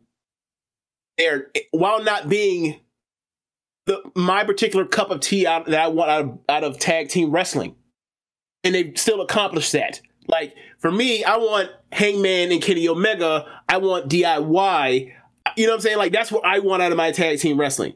They are not that yet they still have been the most prolific tag team of all time. In a way, they're kind of like Jerry Rice for me. Like, all right, I want the big, I want the biggest guy, the, the, the perfect star. I want the fastest guy, the biggest guy, and the guy that jumps the highest. Get like I want Randy Moss. And who's better, Randy Moss, Jerry Rice? Jerry Rice. Jerry Rice. Sorry, not like Jerry, Randy Moss, is my favorite athlete of all time. It- he's not the greatest receiver of all time. I can't. Like it's too. It's, this is in numbers are too overwhelming, and in results are too overwhelming. So I, I got to go with Jerry Rice. So and that for me is the Young Bucks. So like that's matches. that's there. made had the base, best matches, made the most money, have the most historical significance. Yeah, yeah. For me, so once you look at the match catalog, the match catalog is the match catalog. Then it's like, okay, all in, we're done. None of these said. None of these we said. Ten thousand people, not independent wrestling show. We're done. Right. It was it was for it was done in 2018. We just had to wait wait out the turn to get to this point to get them eligible to do this. So, I voted for the Hardys uh, last uh, the uh, last year. I've completely had a change of heart on them in particular. Can, can you tell me why they were in a year ago? so when I was when I was honestly, I think I think a little nostalgia had a lot to it. Um, but the more like I have a hard time really taking an individual's act out of a tag team because to me the Hardys have always been together even when they were singles wrestlers. I always looked at their careers kind of Hmm. in conjunction with each other. Uh, I don't really agree with Meltzer's ideas of what this tag team is, or or the tag teams uh, being voted in. I think you do have to take take into account their individual records as well. Uh, that's why when I got to like Toshi Yamada and uh, uh, Manami Toyota, and I was looking at them, I'm like, well, Y- Yamada's career wasn't like really much of what, right? And then how long was this team? So when I looked at the Hardys, I'm like, okay, a big chunk of their careers was as individuals, still eventually coming back together as the Hardy Boys in many different instances. And did I like? Did I think Jeff Hardy had an integral part of growing TNA? I, I, I do. Do I think Matt Hardy had also, ironically, had an integral part of growing TNA at one point? I do. Uh, were they sm- in small amounts? I, I guess, depending on who you ask and what quantifies as big or small in this case. And then when when they're a tag team, they they've definitely broken grounds. I think bigger than say their contemporaries of the era. I think they're the best tag team from the 2000s, up until the Young Bucks started taking over. But then there's another team that came on the ballot that got me to look at things a lot differently. That was the Briscoes. Okay. So the more I, di- I dove into the Briscoes and what they've done as a team, very similar to the Hardy Boys, just not in WWE or TNA. They did it in Right. Ring of Honor, and And they were flat out better than the Hardys. and that's the thing. I think the Briscoes are better workers than the than the Yeah. Hardy Boys. Yeah. The Hardy Boys just had the Yeah. notoriety of being in a bigger company and having that name value. Jeff Do was big, and Jeff is absolutely a bigger star than absolutely, absolutely, yeah. So it wasn't until the Briscoes getting on the ballot and me seeing them uh, over the last few years and really going back into their catalog because I wasn't a Ring of Honor guy. I hadn't seen a whole lot of them. I, I, I saw him every once in a while. I've seen him since 2017. I guess that'd be really when I started go- going into Ring of Honor more. And then it's just been kind of backfilling from there. And the more I backfilled and researched the Briscoes, they're just better in my mind in all Mhm. facets. They were just in a smaller company, and I'm not one to hold that against a team or an individual if they're in a smaller company and they're trying to grow that that brand, that company, that that style. Mhm. I think the Briscoes had a better case than the Hardy Boys, so that just knocked the Hardy Boys just out for me. And then the Briscoes, I'm I'm not quite there on the fact I'm still not familiar enough with them. I, I, I, I still think I'm missing some key part of their history that I may not be aware of yet. And that's probably my fault, but that's also why I can't vote for them uh, just yet. Yeah, th- they're in a foul away for the future for me. Uh, with the Hardy Boys, I just struggle with them, with considering them. Um, when I'm like, all right, if somebody were to ask me, what's your favorite regular rules Hardy Boys match? I would be like, um, um, the one versus the Young Bucks just recently. um, like I would, I Uh. would, I would start stuttering. Like it, it, it would, be, it would not be good for for Matt and Jeff. Um, very cool at a specific point in time. But I think I'm with you, JD. I feel like separately, like their impact is, you know, especially like with the um a lot of the ruthless aggression era nostalgia that's starting to run around, and those uh younger voices starting to come into the space. Somebody they loved was, was late 2000s Jeff Hardy. That's who they mentioned, not the Yep. Hardy Boys. That's that's not what they're talking about. And And when they um, do mention Matt, it's just to talk about the Edge and Matt and Lita stuff. Yeah. Right. right and it's i feel like their legacies of like you know going separate ways I, I feel like if they were able to not be as beat up right now as they are and they were able to like contribute something of value to aew as far as like more than yeah, some merch and you know uh maybe like getting Mm-hmm. Great reactions in the building like Yeah. i was there and i was in in atlanta like you know two months ago when the hardys came out that shit was like as lit as anything on the show still to this day but like Yeah. you know they they just can't go anymore because they're so broken Um, Nostalgia is a no terrible drug, man. There are people with Yeah. TNA nostalgia now that see it in a positive light, and I it just We blows my talked about it on the show. Yep. Yeah. Blows my and, mind. About on the show.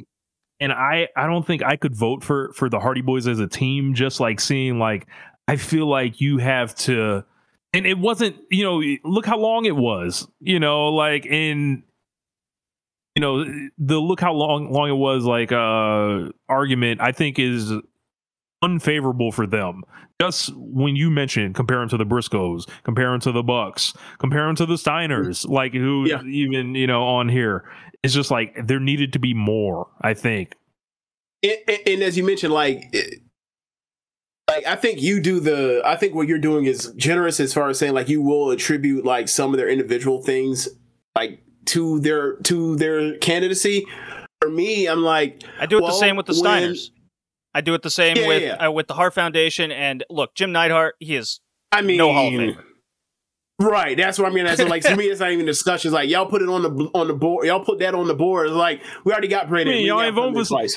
Y'all ain't vote for Stevie Ray, you know? No, you know, like, you know, dude, you- he's you he's know- funny you as fuck you on commentary you in know- WCW, but no. You ain't vote for Stevie, Nah. St- Stevie Ray, Fruit Booty. Yeah, that, I was gonna say, what did he used to call me booty something? Yeah, it was fruit booties. Yes, yes, My yes. God. Which is just this is bound to be homophobic. Just bound to Yes. be homophobic. Um, Still pop yeah. me though. So it, it like takes me so- by surprise. What did he say? so like for me getting back to the jeff like the, the jeff and matt thing is like all right think of the things that like before you know when they weren't in wwe like what kept them afloat you know got them that like late career renaissance like the ultimate deletion stuff and it's like that's them as singles battling against each other and then they become they, they end up at the end on the back end of stuff like getting back together but it's like it, we're really putting people on by doing bad wrestling on purpose to pop people by doing parody wrestling parody wrestling is going to add to these people's candidacy. No, don't don't don't don't vote them in. Yeah. Yeah, They'd be a, just a cut for me, but um, I, I guess we like we ain't about... let, we're not letting these parody wrestling fans in. no. DDT's not getting in any anything. Tokyo Pro's not getting in anything. Well, certainly won't be in my book. But uh, okay, so we gotta we gotta bring it up. Uh, I'm just gonna go through kind of all these candidates that kind of stand out the same to me, which I won't be voting for. That's uh, Edge, Randy Orton, Seth Rollins, uh, and even the Steiners to an extent, where all, I guess, good wrestlers. They were all pushed in some capacity, uh, very much main event level in in uh, all their cases, uh, especially Scott Steiner. And it's all like nice. It's a hall of very good. That's that's kind of my standing on them. Goldberg, It's it's a it's a was he historically significant for WCW in a down period year in which they came off of the Sting debacle? It's like, well, yeah, I, I guess, but look, I've rewatched essentially all of Goldberg's run right now, and it's so much shorter than you think. He was never featured on WCW when he finally like peaked at the title and he just never reached that that level like not not even remotely to a push degree it's uh goldberg is an interesting circumstance of his circumstances as the as the resident social suplex goldberg uh champion uh i allow me right um here's why you, i think you should consider voting for bill goldberg because he was the second most over person in pro wrestling to, in 1998. I'll say there. I mean, it's there are kinda couple- simple. I was gonna say there are a couple great years in wrestling, like as far as like i- it wasn't all years. 98 i'll let you know it important was like years. six months Yeah, it was like you know, in 1998. If it wasn't Steve Austin, it was Goldberg, and I think you can Yeah. listen to the way Bobby Heenan talked about Goldberg. He called him the man, and like he, I would think Bobby Heenan was somebody that had probably a better mind for wrestling than per se Eric Bischoff. No shit. um, and it was like I feel like if the right thing is done, it's a lot easier um, to do. And we have proof of doing the right thing with Goldberg, ironically, from modern WWE. Like when they come in, they let this guy just talk to the crowd, be a human. Goldberg can magically talk at this point because he's 50 years old. He comes in kind of like is this this myth. And I can call a bunch of my homeboys right now that have not watched wrestling in a year. I'd call my stepbrother Justin. Used to was, you know, all in with the wrestling with me in 96, 97, 98. Know, doesn't watch anymore. If I called him right now and was like, tell me what you remember about Bill Goldberg, he would talk for a half hour long for a half hour about how much he loved Bill Goldberg. And um I think yes, it, it is there comparisons like, yo, was he like basically the the ultimate warrior possibly of his time? I think that's that's totally valid, right? Um was landscape uh conspiring against him um in a way you know the only thing he had to worry about was kind of hogan and vince mcmahon and the coming on the the fumes of hulkamania. That's all you had to deal with compared to yeah the entire nwo and when I mean the entire NWO, I'm talking about political masterminds like Hulk Hogan, like Kevin Nash, like Scott Hall, um, dealing with Sting, like, you know, still being around, Luger, uh, Big Show, um, Flair, Flair is on this on the way to come. there. You Flair, like Flair, Flair was Flair was on the down cycle in '98, but then he cut, he cuts back in in '99. Yeah, entire political faction of, of Flair and the Horsemen, and then Bret Hart's coming in there, and it's like you found a way to to connect with the, the audience. I think better than all of them um, at that time. Obviously, limited work and all that, but I felt like he was he was so dynamic. Um, at, at, you know these times, it was instantly different for him. Um, even as early, like you know, I'm, I'm talking watching him on WCW Saturday Night, WCW Pro, Worldwide. These matches, like where he would be in there with God knows who, like Jerry Flynn and um, uh, the Roadblock, uh, any big motherfucker they can find, like you know Reese, and I just think he, if you add that up, and the WCW thing doesn't move you or whatever, I'm like, all right. That first we all got tired of Goldberg towards the end when they kept bringing him in bring him in. They had nothing kind of interesting for him at all. And he was just you know doing a parody essentially of of Goldberg. But that first time he came back it was like yo he's old. He has he has a gray beard we still believe in Bill Goldberg when I mean Oh, look, we, I was I'm at that talking about- Survivor Series in Toronto. I was right there for the squash against Le- uh, against Lesnar. I was there. Crowd Like- went nuts. like I it- went nuts. I, I won some money not- with the prop bet that'll go less than two minutes. You know, I won say, money off. when- I won money say- off Goldberg. Let's go. I'm gonna say when, when, when I'm talking about we, it's not us on the on the podcast that I'm talking about. It's like Goldberg Nation rose the fuck up. Like it was like he's fucking back. I can't believe this. Yeah, I mean, James. I'd be lying if I said I wasn't. I wasn't James, a huge muted. fan of Goldberg. I definitely have uh, a degree of nostalgia for the man. Uh, Mhm. In terms of, yes, he like I've just in, in Forty thousand in the Georgia Dome, three days. well, a lot of those tickets were sold before, anyways. But anyways, uh, you know, we're not saying MJF sold out all all out or all in, are we? Yeah, that's true. That's true. Yeah. Goldberg's case, you know, I, I if if uh, people think that's enough for him, it's not enough for me. Uh, I I really I really do look at him like that era of Ultimate Warrior.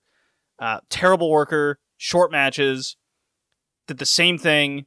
Uh, nostalgia is a powerful thing. We keep going back to that. I think a lot of just the modern era has a lot to do with that, and they could just do that again, which they did. He'd come back six times in two years. Eh, that's what nostalgia is there for, right? Is that all possible if Goldberg wasn't one of the biggest things in wrestling for about an eight month, six to eight month period? No, certainly not. Uh, but there was always bigger stars around him, in my mind, uh, and and certainly rewatching WCW put on a, a, a heavy new perspective on how I look at this guy and his career. It's just not. It's just nothing for me.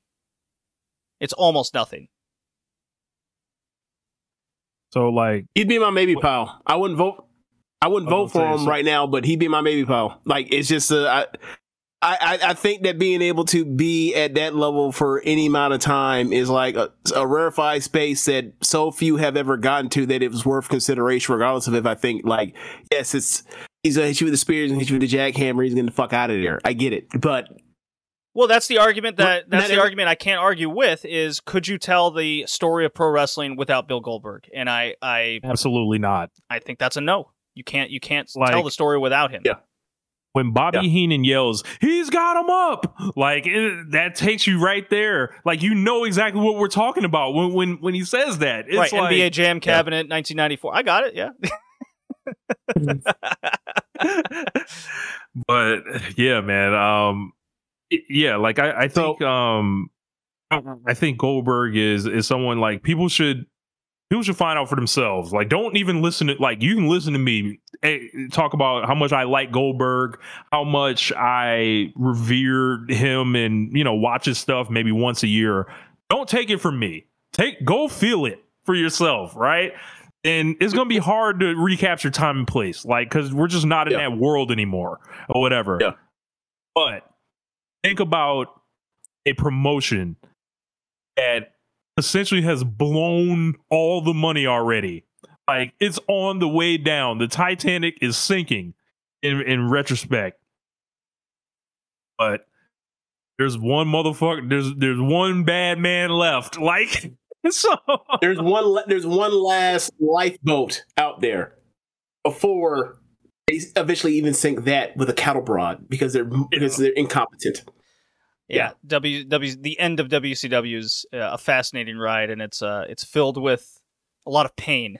I've been Yeah. going. All right. So yes, yes, lots of pain. All right. Uh, can we can we can we hear can we hear can we hear JD's Roman Reigns? Can we hear J, Oh JD's Roman Reigns in or out? Can we please hear it? Because you heard ours from uh, a couple Yeah. weeks ago. Can we hear yours? Look, it. I, I think we kind of went off. Like, We- you know, kind of, kind I'm, I'm, no, no, uh, I'm sitting back. I'm sitting back. You know. I'm sitting back. I'm sitting back. Look, JD, the most co- the For most common yourself. phrase around Roman Reigns uh, for people that won't vote for him is he has a career that's based on failure. He's the heaviest pushed guy in the biggest company that never could ever make it to the top in the degree that they wanted to. He was a failed successor to previous stars that had made the industry for him. And it wasn't until a global pandemic in which he came back to do what people were starved for, which was some sort of difference star. And okay, so now we've gotten two years of him being quote unquote successful, and now he's just not there. So, what am I voting for? I'm voting for a corporate conglomerate that's pushing a product in front of me rather than an actual like wrestling star. That's all that's that's that's my Roman Reigns take. I I I, I have no case to give for the guy other than he's the top star in a top company that people push. And to me that's big deal. in the sarcastic sense. Okay. Uh, can we get your Seth Rollins? I mean, I just think he's a Randy Orton and Edge type guy. Okay, he's a good worker to most people, I guess. Some people, depending on who you ask. But this guy's been another guy of push top star, and he never ever lives up to the top reputation. He never lives up to an in ring reputation that a lot of people have with him. Look, he won PWI with a third rate title. Like, what does that even mean? I don't get it. Uh, and even when you go back and watch Seth Rollins, Tyler Black's old stuff, and I, you know, I'll, I'll throw something really out there. Uh, I watched him in a match at WXW when he was Tyler Black, and he was against, I think it was, uh, I think it was Alex Shelley, and Alex okay. Shelley was a like mid card Motor City Machine Gun, barely right. uh, anybody at that point in time, and Tyler Black was an indie darling, right? And mm-hmm. my one of my f- philosophies is if you're a great worker and charismatic wrestler or any any of the above, then you will get over in front of a crowd, language barrier there or not, right? We just saw it recently with especially like, outside of America. Right, we just saw especially it with Julia. Yeah, yeah, exactly. And we just saw it with Julia in Las Vegas in front of uh, a bunch of just what 600 fans or some, some weird number. Hmm. And I'm watching that WXW match, and these fans just want to watch good wrestling. They're just out there to have a good time, get drunk. And Alex Shelley was the one that got over, not Tyler Black. They were booing this man and calling him boring, and that was back in like 2008. mm. Yeah. What has changed with this guy in the last what 14 years? 15 years? Not much. I'll say this. Seth Rollins is actually responsible for me for being in the worst pro wrestling match I've ever seen. Um which is uh, Seth Rollins versus Bray Wyatt in the Hell in a Cell. Oh and my god! I, nah, that's Bray Wyatt the Fiend. Bray oh, the Wyatt fiend. the Fiend. Excuse you have me. to specify. You have to specify. So people can be like, "Oh, that crappy match." Okay, go ahead. Yeah, yeah. yeah you have to specify and the crap. it was like a complete inversion of the profession. I felt like, and it was like, could that have been anybody in there with the fiend? Yes, it could have. But you know who was in there? He, he brought it upon himself. He he did the shit to himself. Seth Rich. Rollins. That was the culmination of him being the world champion that year, of business collapsing on his watch, him having an adversarial relationship with the fans as a babyface, and then it culminated in that those, trash him where he had stupid lines about him with those stupid lines about Moxley and AEW taking food off his table as opposed to yep. no fool is going to get you a, a, pay raise, dummy.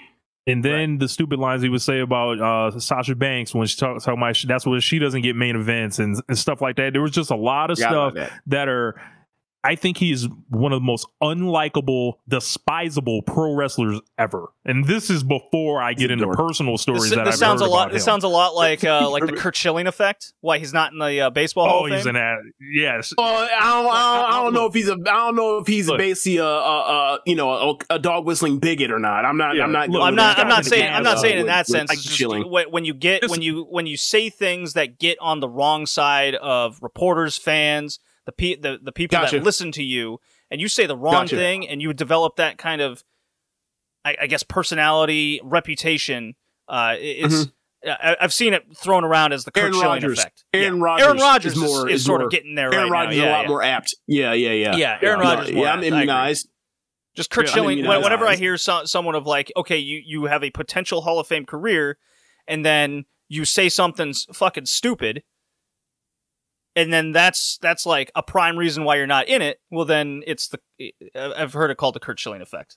like like this guy's okay, an gotcha, asshole, gotcha, but he's I don't think he's a bigot or anything. But right, right, right, like, right, I'm willing to call it the Aaron Rodgers yeah. effect now. yeah, oh, yeah. So so but, so yeah, uh, Rollins is, oh, oh, he's he's the great WWE hope. That's that's always been the thing with him. Like except, that, that's what, except that's he's, what, Except he's never been the best worker in the promotion ever at any point. I was gonna say his entire career has overlapped with with these two names, Bryan Danielson and AJ Styles. and they're better. Yeah. look, stop. Look, you got you got De- so you got Bryan, you got Styles, then you got Gargano, then you got Gunther. He was never the best wrestler in the promotion. Yeah, this is um. So, any, so he's anyway, always got anyway, the reputation as the great. He's day one. He's day one. Yeah. That's Yeah. what they uh, love. I, I want to point out, going moving back to the to the fiend thing. You talk about like the inverse of it being the inverse of pro wrestling. Rich, do you remember the part where the fiend brought out the the the the, the carnival mallet and used it on Seth, and then Seth grabbed went and grabbed a sledgehammer, and then he got de- and then he he got a, the match thrown out for using the smaller hammer than the one was used on him inside of Hell in a Cell. And match that has not been stopped when someone fell through the cage through the floor before. A match where uh the year before they literally had uh Jeff Hardy fall off the, uh, from the from the roof of the cage to the floor. They brought in EMTs. Randy Orton said, "It's hell in a cell. This match ain't over. I need to pin this fucking guy." And they pinned him for the end of the match. The very next year, they brought. I'm sorry. Two years later, or a year later, they bring out fucking. They end the match off of a, a, a sledgehammer shot. You I'm know- not voting for a What are we song. doing? And no contest in the Hell in a Cell match where no one died or actually got injured in, in legitimately. The I'm comp not of voting oh, for a theme song. I'm not voting for them funny outfits either. Yeah. Like, no. the comp I always had in my head was it or is Seth Rollins is just Dolph Ziggler if he got pushed to the main event and stayed there. Oh my God, you're right. He's and he's taller. Yeah, I mean, you're that- you're that- right. that's it in my mind. You're right. You're right, and it's weird because they were, you know, especially younger Seth. He like he he was he he took the air a whole lot more than Ziggler ever did. It's like Ziggler was remarkably like not a not a person that came off the top rope or anything like that. But like you're you're kind of right.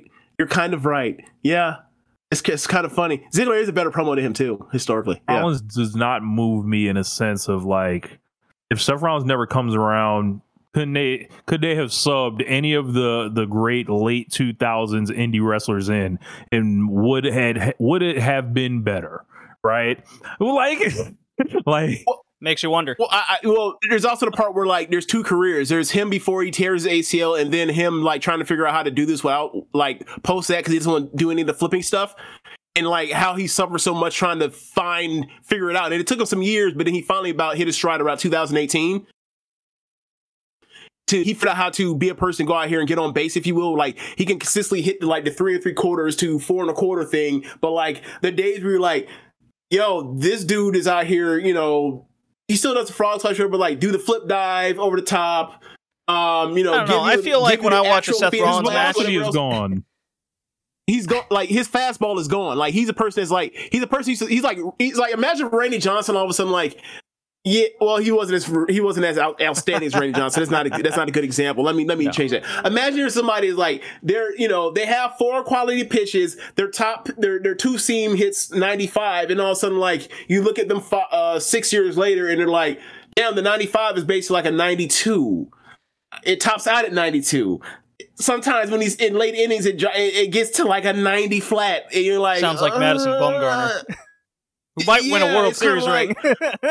like he was like he wasn't he was never like from a worldwide perspective like elite but he was damn good for a real long time and then like he had like tommy john and then like he figured out how to pitch again after that and like i appreciate the part where he figured out how to pitch and be successful and, and, Frostberg. and stay in his league but yeah yeah but like he it- he's there is no you know there is no like uh there is no mariano mariano cutter level pitch he has anymore nah. and I I, mean, will to- say, to even, me- to me- that, like the Cody stuff was very successful. The Cody stuff was very successful. Yeah. Well, I mean, I mean that was that was Cody as far as I'm concerned. But I, I don't disagree. yeah, I don't disagree. to me, the, when it comes to just the in ring aspect of one Tyler Black, he pre and post ACL, it's it's literally just he doesn't have a Phoenix Splash anymore. But when was the last time he even did that beforehand, anyways? So what's the difference? He doesn't do flip dives at all anymore either. Nah. Okay, so we got to have this. Uh, this will be the last uh, last one. That's obviously Trish Stratus. no, I'm kidding. Look, if June Byers and we're talking about Becky Lynch and they're the ones that like broke boundaries on an entire Right. gender for wrestling, uh, then Right. Trish Stratus is just a no case to me. Absolutely. Trish came along at the wrong era for anyone to ever get in. Right. So CM Punk. CM Punk. This is the big morality one. Let's get it. This this is the uh, the second one. first one first one had me sweating. Mr. KKK. now, now, now there's now we're definitely at the Aaron. He's Aaron Rodgers himself out the conversation level person. Now we're definitely here, boy. yeah, and and look, I voted for CM Punk last year. I put my like personal grievances against the guy aside. And I go, look, what this guy did for AEW and coming back, he proved uh, over a long term, not just a one time pop at the United Center, that he could sustain a star power level uh, in a different company, which is also very important when you look at the grander scheme of the Observer Awards, the Observer Hall of Fame. Doing it in multiple companies is a grand example of how you get the fuck into this thing, right? Because you've you've you know if you win a, a World Series or a NHL Stanley Cup or an NBA title on two different teams, something's going right. Okay. Well, what's taken my vote away from CM Punk this year is I think he has done serious damage to a company. And to me, that's a lot. That's that's big ramifications. And I I've heard a lot of. Let's just say I've heard a lot of similar uh, non-voters for Big Daddy that really sounds a lot like what CM Punk has done to a company. When you start putting together decline in business, TV ratings really suffering, uh, possible TV deals on the table that now has required a complete change in a company philosophy. Uh, a lot of this coincides with what CM Punk has done to AEW. Now, do I think that he has he has caused a complete sports entertainment change in the company? I don't. However, I think that there's certainly some validity to the fact that when he was not there and him being gone has caused them to pivot from to a different philosophy, and that's just what ha- what they so happen to choose. CM Punk has caused multiple stars to be out. He caused an entire new brand uh, to be segregated that possibly does more damage to television ratings and a company's future. Uh, and he has multiple stars being and potential stars from rising to a next level, and that has caused another philosophy change within the company. I think this man, uh, at this point in time, I'm going to have to see where AEW goes from here to see if they can even recover to the same uh, extent and level that they were even before CM Punk got got into the company. Uh, I think the damage is too much for me to look at him uh, subjectively, objectively, uh, the same as I did last year. I can't do it. He Aaron Rodgers himself Um, out of I this thi- for me. I, I think that's fair. I think that's fair. I also, but I also think that some of this stuff comes with caveats. Whether fracturing the roster was always and going to five hours when you had three was always going to hurt the product or hurt the hurt the promotion as far as there's only one thing you need to follow, or there's only one show you need to follow. If you want to follow Rampage, that supplemental kind of that's cool. They can give you a recap of what the hell happened on Rampage. Now it's five. You know, most of the show isn't even happening on Dynamite, or most of what's happening week to week on AEW television isn't even happening on Dynamite anymore. They don't even have time to recap it. Um, I think their houses, a lot of that has came down to they marked up the prices, and you see some of these ticket prices of late as they brought it back down to earth. It's starting to see more similar to what it used to be in the past. So, like, there's some of that. The the Saturday television ratings, whatever else, those are always going to be bad. Those, especially during college football season, those always be bad. Was I wonder? I wonder where they'll rebound to once we get past the first, uh, the last November of, uh, sorry, last Saturday of November. But um, Well, what's interesting but- in that but- but- aspect with CM Punk and without is we haven't really seen much of a change with or without him. So that doesn't help his case either. Oh yeah, yeah. Uh, I'm, I'm pointing out like the ratings looking like crap or whatever else are going down. no, that was else, like- expected. yeah, yeah. yeah, yeah, yeah, yeah, yeah. Uh, And uh, and yeah, so like we'll see where it goes after that. If they drop or whatever else, like I don't think either one's a feather. None of this is a feather in his cap for his for No. his uh for this or whatever else because like you know. eh, Regardless of how true it is or not, like he taught himself into fracturing that roster. He did. And Yeah. I, I, like Oh. for like not not like not like in reality for perception wise for the WWE or the never AEW fans slash the people that are CM Punk fans who align to be like, this is our show. We are colliders.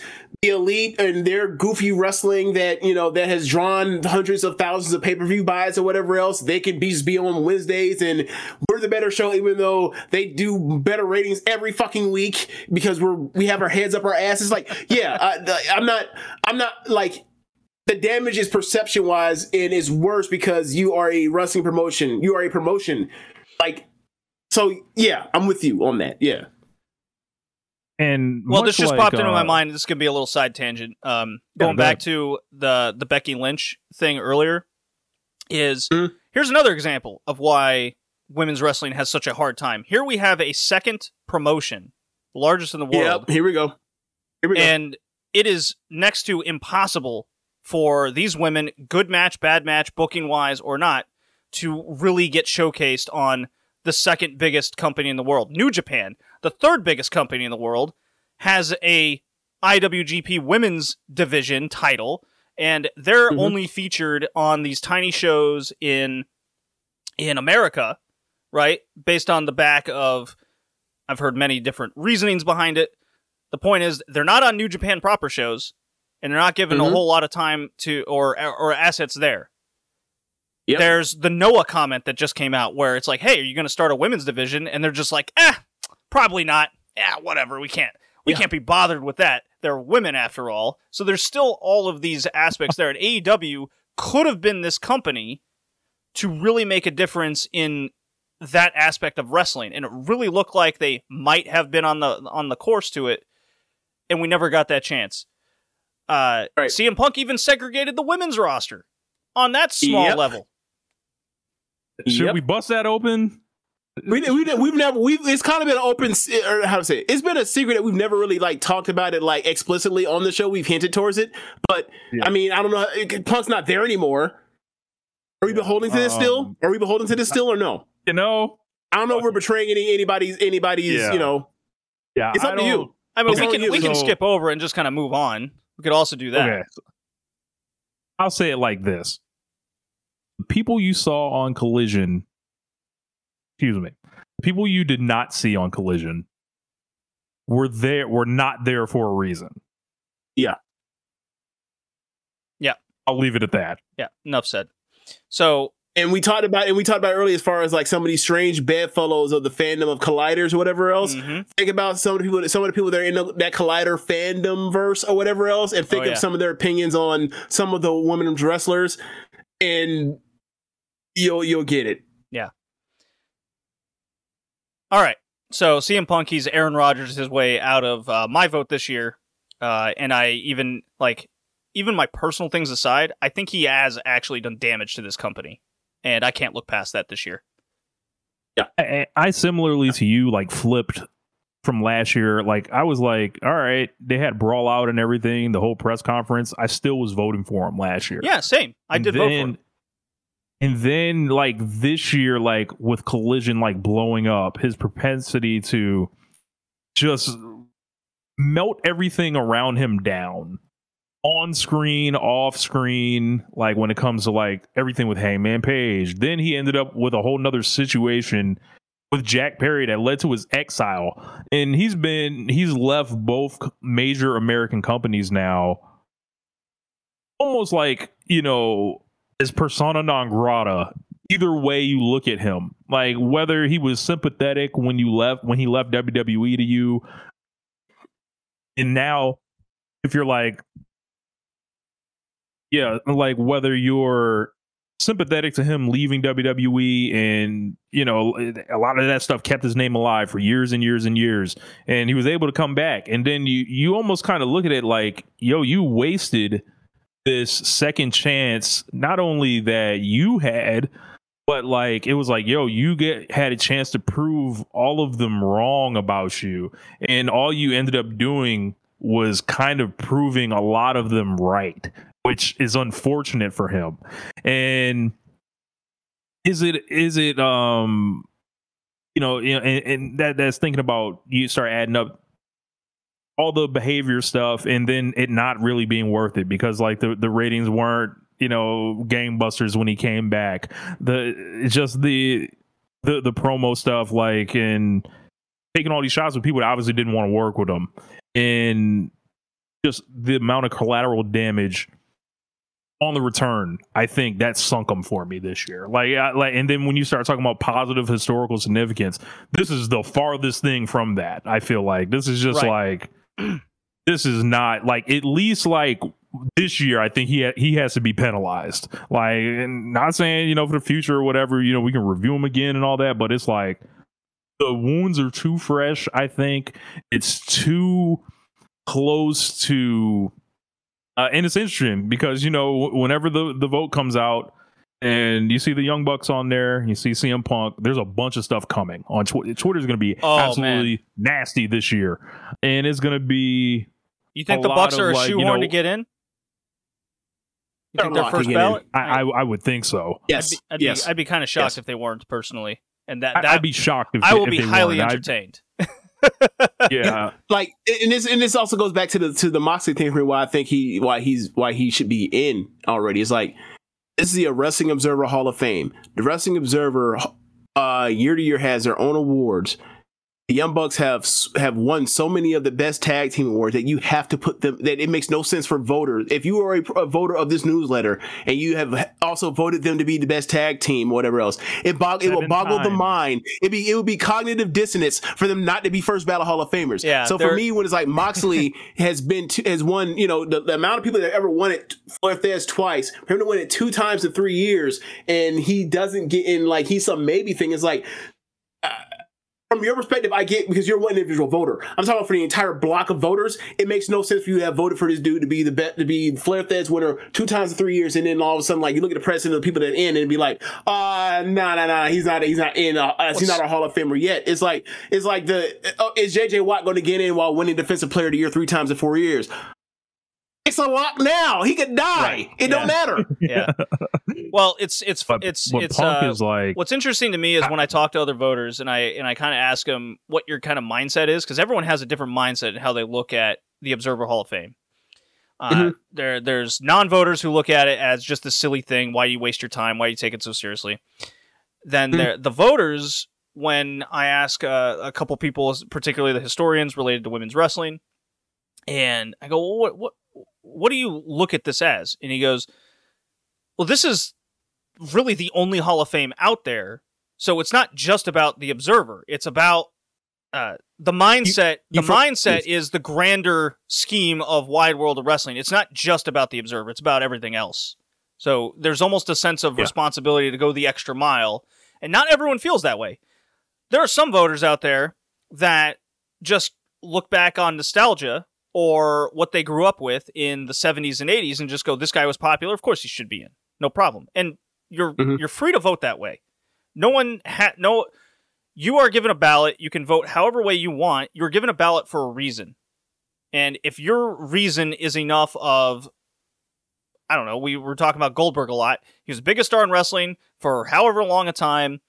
Is that good enough for you? Go for it. That's what you have a vote Mhm. for. Everyone thinks about this differently and i find that the most fascinating is how we look at the observer awards this way I- and I don't think every like can I mentioned this on uh, One Nation Radio. Like I think every like we have the criteria right, and then there's three major things, and I feel like I like to individually apply each wrestler to the criteria. Like I'm not valuing everybody the same.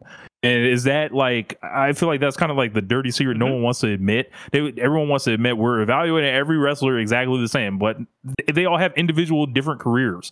So I don't know how you can do that. Like I think you need to um like for example, like, you know, I, I don't have to like worry about with Roman Reigns. Like I don't have to say, yeah, Roman Reigns tried to ruin a company or anything. I don't have that for him. But what I do have for Roman Reigns is like other stuff. Is like the decade of failure. That like I don't have that with CM Punk. So it's like you. Can, I don't think you can evaluate them the same. No. But like ultimately, they both like would land no for me right now, just because I don't feel like they have been so overwhelmingly successful that you have to throw the negatives away.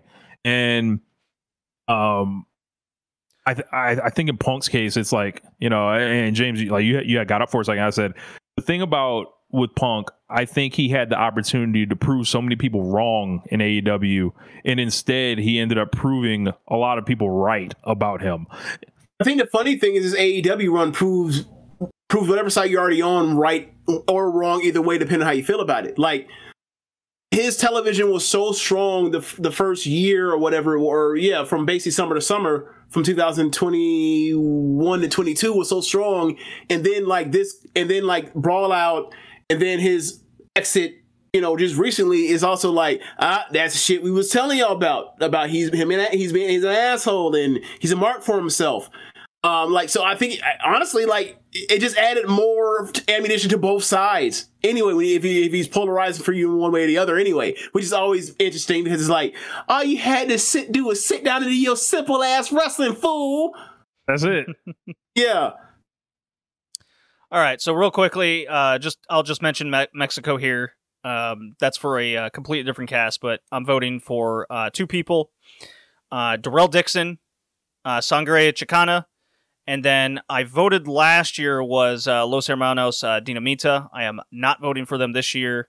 Uh, I've I'm again. This is a case of I've done more research. I'm more knowledgeable, and now I'm like second guessing myself of uh, what I thought I used to know, and was that enough? And honestly, what happened was was given a max of three.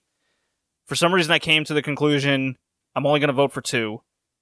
Can't exactly tell you why, but I ended up kind of switching out my vote of Dinamita for Dory Dixon uh, and his historical historical significance uh, in an era which was just kind of missed uh, throughout history, which has uh, been a, a, saying going around a lot of voters when it comes to the Mexico region.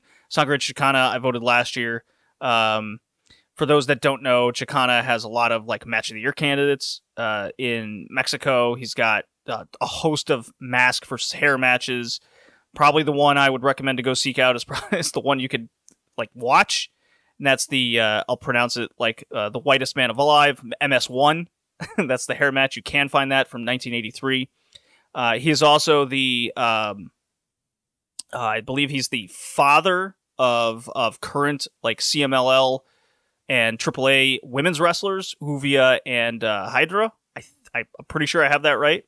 So just that family has significance as well. But Sangre Chicana is definitely someone to to seek out. Uh, I've been I've been watching so much just lucha libre over the last I would say three years, and the amount I've just learned it's it's a very fascinating culture of wrestling. Uh, and it's much easier to find than say Central European wrestling that you just can't find. I mean, you mentioned uh like uh the the significance of, of his bloodline and like it is La Hiedra is uh is significant to me and I'll, I'll move on from there. well, um, being the, being uh the women's historian that I I claim to be, um, yes, there are still gaps in my knowledge and uh. Mex- Mexican women's wrestling in particular has been a huge gap I've wanted to fill for a while, and look, CMLL's women's division is is coming across as very interesting right now. It's ta- it's it's looking like it's starting to take off. Women's wrestling in Mexico was fucking banned for generations uh, in the capital. Uh, it's it's been extremely difficult to even look.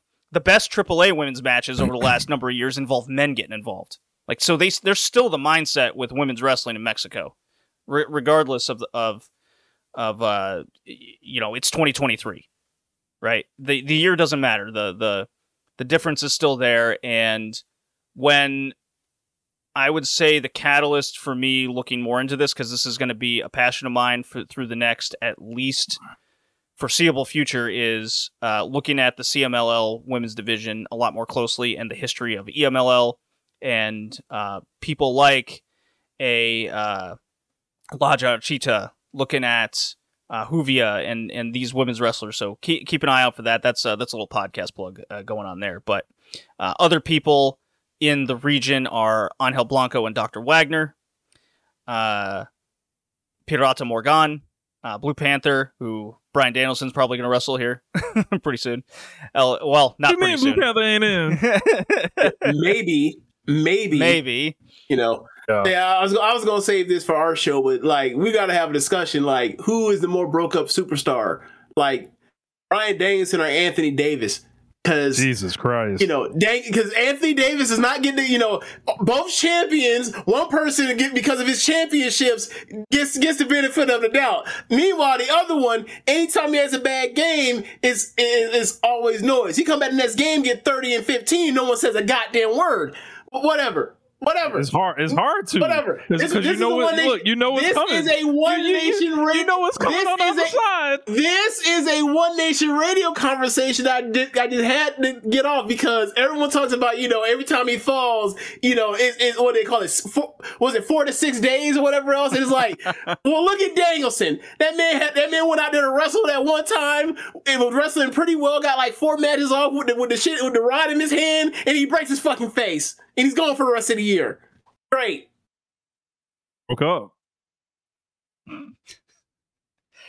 Sorry, Uh, sorry for the yeah. Sorry for digressing. Sorry, just I just want. I it just it just been. It, when when I found that that was legit, I was like, "Are you fucking serious? He's hurt again." I, I, I thought it was him doing his his goofy shit. Same, same, Yeah. same. And it's like you know, you know, we don't talk about. We were talking about the time when that he took a whole, he took a, like to multiple years off because of his health, and he don't take no whole years off. Only Danielson and Jordan like to take whole years off. That's it. Anyway, let's go. Go back to this. Sorry. Yeah, Uh, uh, Hijo Del Santo and I- I- I- Octagon. uh, I was an Oc- yeah, I was an Octagon Hey, voter. hey, I, I guess we got to send Kenny Omega to Collision now Oh, on boy. Saturdays. like, you man. get a couple months with it now. Look, man, they got they got a ticket out of me. I, I was at the ho- fucking Mohegan Sun last night, and I was I had a good time. I had a good time. Uh, look, free parking, casino, and wrestling. Look at that. Whew. I was like, how far to Mohegan Sun? An hour. I'm going. Uh, La Parca, AAA, and Huracán Ramírez, uh, the originator of the hurricanrana. Is that enough to be a Wrestling Observer Hall of Yes. Fame vote? That's like being No, a great donor. I no. don't think so. Making up a move? I don't know. No, you can't be doing that. The fourth most popular TV guy? I don't know. Like all of a sudden, like all of a sudden, you're gonna put Side Tequila in, the, in the, the Observer Hall of Fame. Next thing you know, no, we can't be doing that, man. Can't be doing that. Mizuki's in for the Whirling Candy. Come on, come on. Wow, taking no, they, they, they, they, they can't beat stars, I'll tell you that. Whirling Candy ain't no win no title. She'd lose that thing. uh, Wrestling in Japan. Here we go. Uh, look, Beauty Pair knocked off Ishii. I'll tell you that right now. max of uh, max of three in this category as well. I'm voting Beauty Pair. That's my number one. Shingo Takagi and CIMA. And outside looking in for the second straight year is Ishii. Too bad, man. So, so my question for you for having Shingo above Ishii is it because is it obviously the Dragon Gate career is something I'm unaware of? Uh, is it because like is it because honestly like he actually got to the top of New Japan and then Ishii never ever had a, not even came close? Is it is it as simple as that? Uh, th- there's something to that for sure. Uh, when it comes to even even CIMA, I'll put it in the same same regard because I, I I regard CIMA as one of an all time wrestler as well. So when I when we go over the categories, you got drawing power, you got Right. in ring, and then you got his, historical significance, positive manner. Okay. Mhm. We're supposed to look at these three things as either like all together or one individually. You're not supposed to weigh them over another, and I've really taken that to heart uh, since the day I got the ballot. I I, I never look at say because you'll you'll listen to a lot of uh, historians when they talk about this thing that drawing power is one and number one, right? You will you will hear Mhm. nothing else out of them. That is that that is why to them it's like Paul Orndorff is is the wh- why the fuck is he not in? He's like the biggest drawing candidate left on the left on the ballot, right? Mhm. And I agree. But then if you think guys like Shingo, CIMA, Ishii are a top 100 wrestler of all time, well then Yep. wouldn't that like if you're a top Yep. 100 draw, they would be in without question. So what is the difference Yep. then? So Mhm. when it comes to the Japan region, and this is the third straight year I have to consider this, is when it came to Naito, Ibushi, CIMA, Shingo, all these guys, Ishii, Mhm. What now? I have to think of things because I have a limited number of votes six, five, in this case, three. I Mhm. have to come up with reasons to cut people off. Right. I have to, I have to yeah. I have to go the extra step with these guys. What separates them? What what gives a guy Right. an edge over another? Naito with the Wrestle Kingdoms and being the most popular guy in the country for years. Right. Uh, uh, Shingo and CIMA both building a company on their backs, being a national brand, drawing six hundred to I'll thousand 600 to 1000 pieces. Yeah. Uh, well, no, they are a national. Dragon Gate is a national promotion outside Tokyo, and Yeah, but they're kind of boxed out by like the media and press because they're not Tokyo. right. So I, you know, you have to look. You have to look at the company differently and evaluate it differently. And are they doing Yeah. what they're meant to do in? I don't know. Okinawa on an island are they are they doing good numbers out there compared to everyone else or Right. indie pro- yes they are okay who did that well it was Shingo it was it was CIMA building the building the brand and uh, look Dragon Gate had their best best financial years and drawing years on the back of Shingo they survived as a company for decades because of CIMA Ishii when he was on the indies yeah he okay he eventually like got to main events but he was never the guy uh, in New Japan, he Mhm. was never the guy. He he was Right. he was always the open weight title. He was always the guy at Korakuen Hall. Are these things to be negatives? No, but Right. he wasn't the he like what's separating everyone else from this list to Ishii, and I regard them all as kind of equals in uh, in in ring sense. So, does Ishii have big historical significance? If you want to argue that Ishii was part of the the best in ring era of New Japan ever, well, there's still a bunch of other guys above him over the last number of years from that era. You had Tanahashi, Okada, Naito, Ibushi, Omega. Throw AJ Styles in there if you so please. The list goes on. Ishii is always kind of going at the bottom because everyone else has some tangible that he doesn't have. That's not a fault of his, it's just the reality of it. And. I hold Shingo and CIMA kind of at that same level, but they have tangibles he just simply doesn't have. And then uh, Hmm. when it comes to the beauty pair, look, I wrote an article with Alex again. Uh, we're Joshi, I guess Joshi Bros on that sense, where uh, we wrote this article. It's very long uh, about the beauty pair on Voices of Wrestling. It wasn't that long. I read it. Well, it, it took a long to write because I had to find the articles, had to translate Oh yeah, things. you had to Oh, find yeah. all that stuff from the freaking seventies. Oh my God. uh, perusing uh, look perusing articles in Hawaii like get, dear god but Yeah. look the beauty pair cultural significance alone I'd Yep. vote them in Yep. and Yep. they were draws uh Yep. uh, longevity factor clearly is not there but longevity factor for a lot of these women couldn't be there because they had to Right. retire so that has Yep. to be taken into account in in my mind. So th- to me, that's non grata. You can't. You, uh, to me, you can't even like consider that because it's not up to them. It's up to the industry forcing the hand.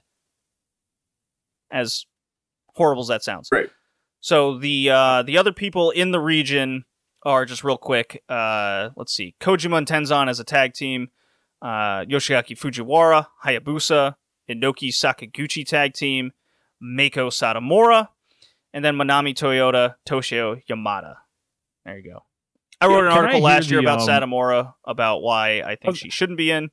Uh, there you go. I, I was I was gonna say, can, can can we hear the the Satomura? Um, Here we go. Go ahead. uh, Go go ahead. sound for- for Go ahead. So I wrote an article last year. This was not with Alex. Uh, this was of my own accord because he is a pro Satomura one. I wanted one essentially just As am I, because I, I I watched lot- her matches from Gaia in the early 2000s. They're like unreal. yeah, a lot, a lot of there's a lot of um, women's wrestling fans that swear by Satomura. Now, I laid out the gauntlet over why a lot of it I think is grossly overrated. I think the evidence is incredibly against her when you start even looking at the context of the era she's in and what she did. A co- the most common thing you hear is Mako Satomura helped like have Joshi survive during the ar- dark ages. And I'm sorry, It went down. No, no one, no one, no one could have saved that sinking ship. but she had like no part in even trying to save it. Once Gaia closed that's down, she was gone. Oh, yeah, I, I get you. I get what Yeah, you're yeah. saying. I get you. That's their argument. That's their argument. right. That's That's that's argument. that's a very Yeah. common argument made that Satomura was, Yeah, and, and then she's a great trainer and all this, and it's like, oh, okay, they're all great. Even Kyoko Inoue is a great trainer to an extent. Kaoru Ito has a training record to her.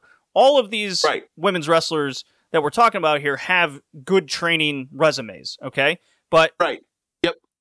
So does you know CIMA, and it's like where were they going to get new wrestlers from? They all had to train somebody. right, Right. right. So when when I lay out when I laid out, okay, Mako Satomura was in Gaia. She was never the heaviest push act. It was always the generation before her, and even Mhm. to her contemporary Ayako Hamada, Miss uh, Miss uh, I think Meth Head herself. Uh, You ain't she have to do that. well, she hey, You ain't have to do I that. didn't do no meth. you ain't have to mention that part though. hey, she's the one Who's that ousted doing herself what? from the country. She she got busted for meth. in was 2018 Yeah. possession. Oh yeah, Yeah, in 2018. oh, So yeah. she was Well, banned out the country because you know Hamada is grand. You know Ayako Hamada is Gran Hamada's daughter. Right. So like he, so she had like the dual citizenship type of thing, where like between Mexico and Japan. Yeah. So like, so basically like when she got kicked out of Japan for however many times, like she's been Mex- she's been Mexico ever since then, kind Yeah. of. Yeah, exactly.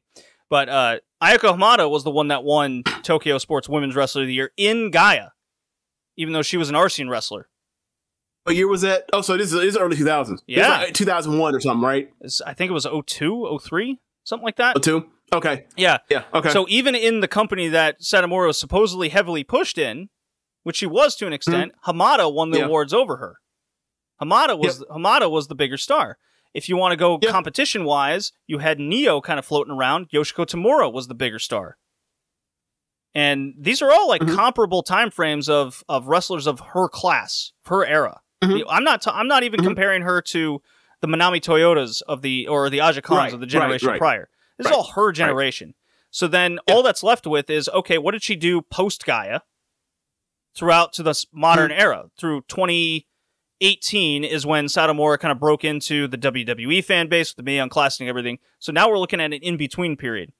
I'm going Mhm. through all of this era between uh, when Sendai was created to Mm-hmm. when Sendai unfortunately had the earthquake uh, uh, heavily affect their dojo, to Satomura popping up on the occasional house show or event in which they wanted to po- potentially draw or pop a number relative to the scene at the time.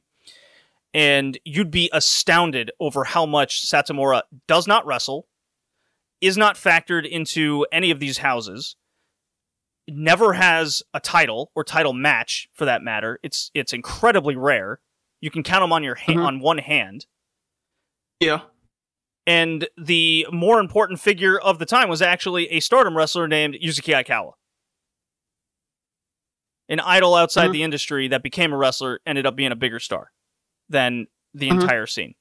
So Satomura was And Just- she's done said- nothing in. WWE. and this is a great example because this is what she was like in the early uh, uh, 2010s and the late 2000s.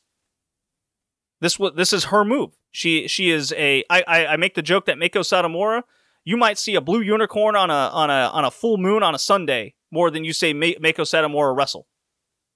She had about two good years in her from 2018 to just before the pandemic, uh, where she put over Chihiro Hashimoto, and that was it. She had some good matches in Stardom uh, that really saved that company in a lot of ways. You can kind of point to her on that. Especially post, especially post the Yoshiko Act stuff. Yeah. Yeah. And then the, the It- even yeah. though even though it kind of does what happened with Kyrie as uh, a you know like oh make you champion oh you've champion five months get the fuck out of here here's your little white belt yeah yeah Right, right, yeah. So Yeah. I just don't see a case for Mako Satomura when I look at every aspect of her career and there's either she's not there or there's someone there's someone or a group of people in many cases better than her. Uh do you mean better than her than like a better a bigger star or do you mean actually just better in the ring I mean, I'd argue she wasn't the best in the ring during her era. I could throw out a list of p- names, but you know, who I, that's that's just my opinion at that point. yeah But then we're just talking Okay. about an in-ring aspect of the game. Right, right, right. Like for me, my argument, I don't have, I don't have an argument because I don't know. Like all, all I know is like nobody basically like post like 1997 it, it, as a Japanese wrestler, it has like has the has the ability to get in, right? Um, so like I just I just leave it at that. But like I what I've seen of it, and I've seen of her in her prime, it absolutely blows me away. Like, and I, you know, like maybe it's because like I don't, you know, sorry, Akira Hokuto fans, I'm sorry. Like I look at Manami Toyota, and I watch her AJW Prime matches. I look at Aja Kong's prime all or sorry um, her per prime matches and i see that like for me when i watch them their stuff it is similar to like when i watch like kobashi or misawa stuff mm. and then I, and you talk about like kawada is like kawada does not resonate with me to that level neither does hokuto stuff but then i watched the hokuto Meiko match and that's easily my favorite uh hokuto match and hokuto athletically is cooked compared to her prime in that by that time. Oh, for sure. Like, and it's like Meiko's getting this out of her just by like just be, basically being a younger than her ass, being getting slapped, getting the, the, the piss slapped out of her. I'm just like, this is screaming out of this out of out of this out of the screen to me while I'm watching during the pandemic, and I'm depressed. And, and like it, and like it, like so. But anyway, and then there's the Aja Kong match from that era and all that kind of stuff. Like I just thought that she was just given what the wrestling that I, that was happening in North America at the time, and I'm watching it.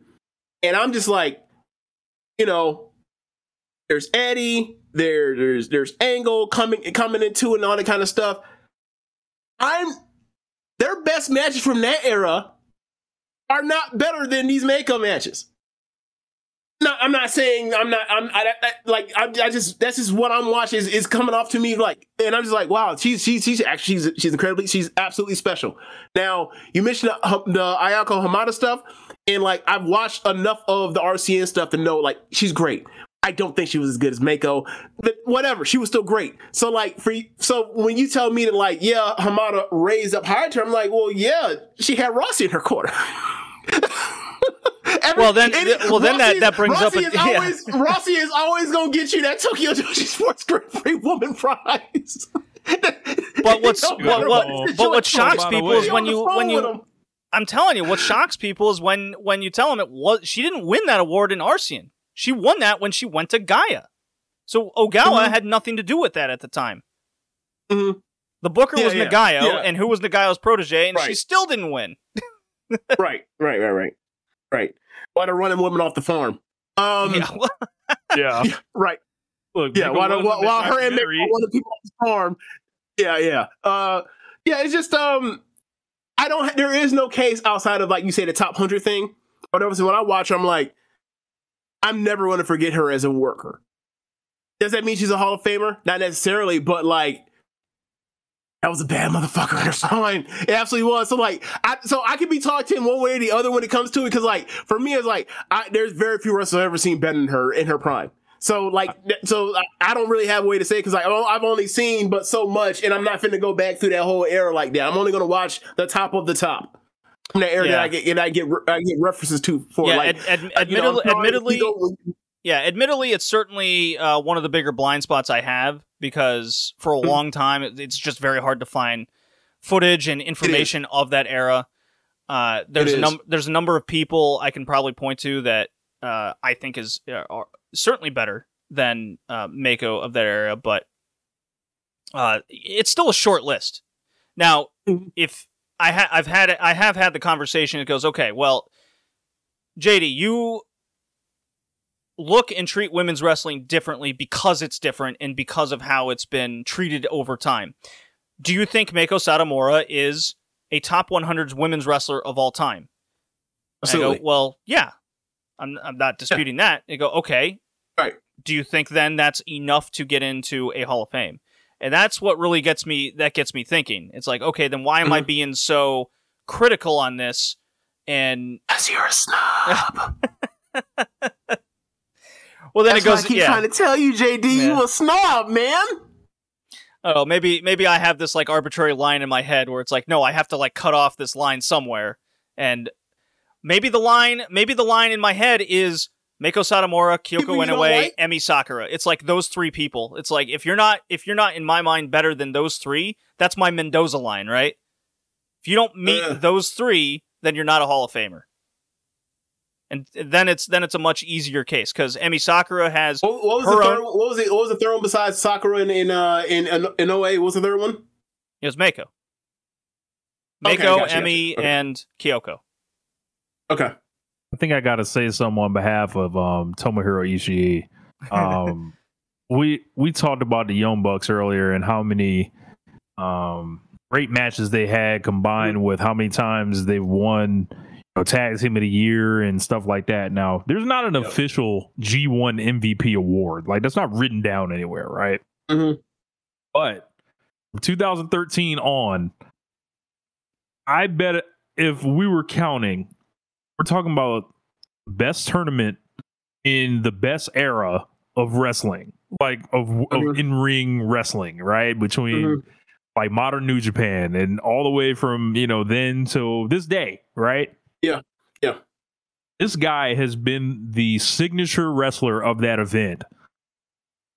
From then till now, while you've mentioned Tanahashi, Okada, Omega, Bushi, Naito, like we're People that We actually talk won about- the tournament. yeah, people people that won the tournament, Yeah. that, that got to the finals. I don't even think this guy's ever got to a final. When we're Of talking about not. match quality, like yeah. Yeah. Guy probably like, has a the- losing record, most of them. just- oh, yes, I don't. I don't even. I don't even think he has a 500 record. Uh, He won, in the uh, he won one. Ma- I don't know about this year, but like, he, or, no, he won the energy. I forgot, but like last year, last year, 2022, like he only won one match. God, yeah. I think, like- and for me, I think, for me, I think I probably would have had him like second or third in, in you know, for average match rating. it's I think it's backbreaking the amount of like great matches this guy is responsible for in the best tournament amongst the toughest competition year after year.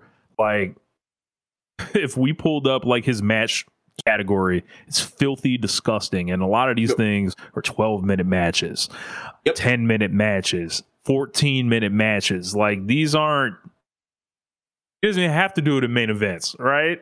like he's not getting none of them, so he, he's not, you know, he's not going to get no main events or anything. But he has more main events than some people think. I think um, it was That's Joe true. Lanza That's that might have said he's he's main evented like forty different shows or whatever o- over over his right? years. He's the and, Momo um, Watanabe of New Japan. I got you.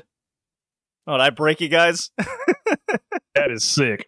That is sick. You see, do you, do you, do you not hear the Look. Negativity and the smugness of, of I'll this say kind of drip off about the microphone? Do you just I'll not say hear it. The condescension. Tomo, he Look, I'm one. I, I'm a huge Momo- Momo Watanabe fan. I got Momo spreadsheets that this has- woman's been Look. the best women's wrestler of the last five years.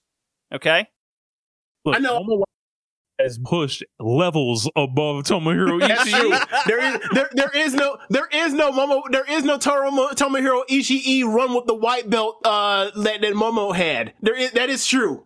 It is Yeah, absolutely like, true. That man has had to take a, the never belt and define it himself, and then, um, you know, the G one work and everything else. Like, I just think this guy is like, like when you close your eyes, like, like when when when the when the asteroid's coming, and then we got a couple more conversations we, we um gonna have, and say, Rich, you remember Tomohiro Ishii? I will. Uh, uh, my face will just light up, just just in glee, talking about the the way this man laid out matches, the way he utilized one counts, the way he physically told the stories, like with his forearms and his chest and his body size, and like looking at him basically being the cheat code for any wrestler. Like you got to go wrestle Tomo. You, if you can't have a great match with Tomohiro Ishii, you can't Stink. wrestle. I'm sorry, You you, suck. Like you, you should be thrown from the business. Like, and he's just like he Ishii proofs everything to to the simplest form of combat. What can you do with your with your hands and your arms, and then like Your just the, the drama of like how he how he would lay out matches, coming to America, instantly getting over, getting That's over what I was gonna get United to. Kingdom, like tr- him transcending his push, like basically you have Fire Pro, right? Like, no, this is going to be kind of a Love weird example, but yeah, I, I, I'm a big Fire Pro player, Fire promoter. Sometimes your promotion catches on in other parts of the world, and you can't explain why. If the the Japanese equivalent, I've I've made this example before of Rich James and now JD, you you now have a Japanese equivalent, uh, or over on their podcast, uh, you know, over there talking about it, and they might be bringing up Tomohiro Ishii. Well, it's just you know mid Carter that that was that was there had a lot of good match, but they're not thinking about him like that. We do, God damn Right, it, like yeah. over here because Yeah. he got over over here, like and That, that is a guy that got over in the UK. That is a guy just like Minoru Suzuki, right?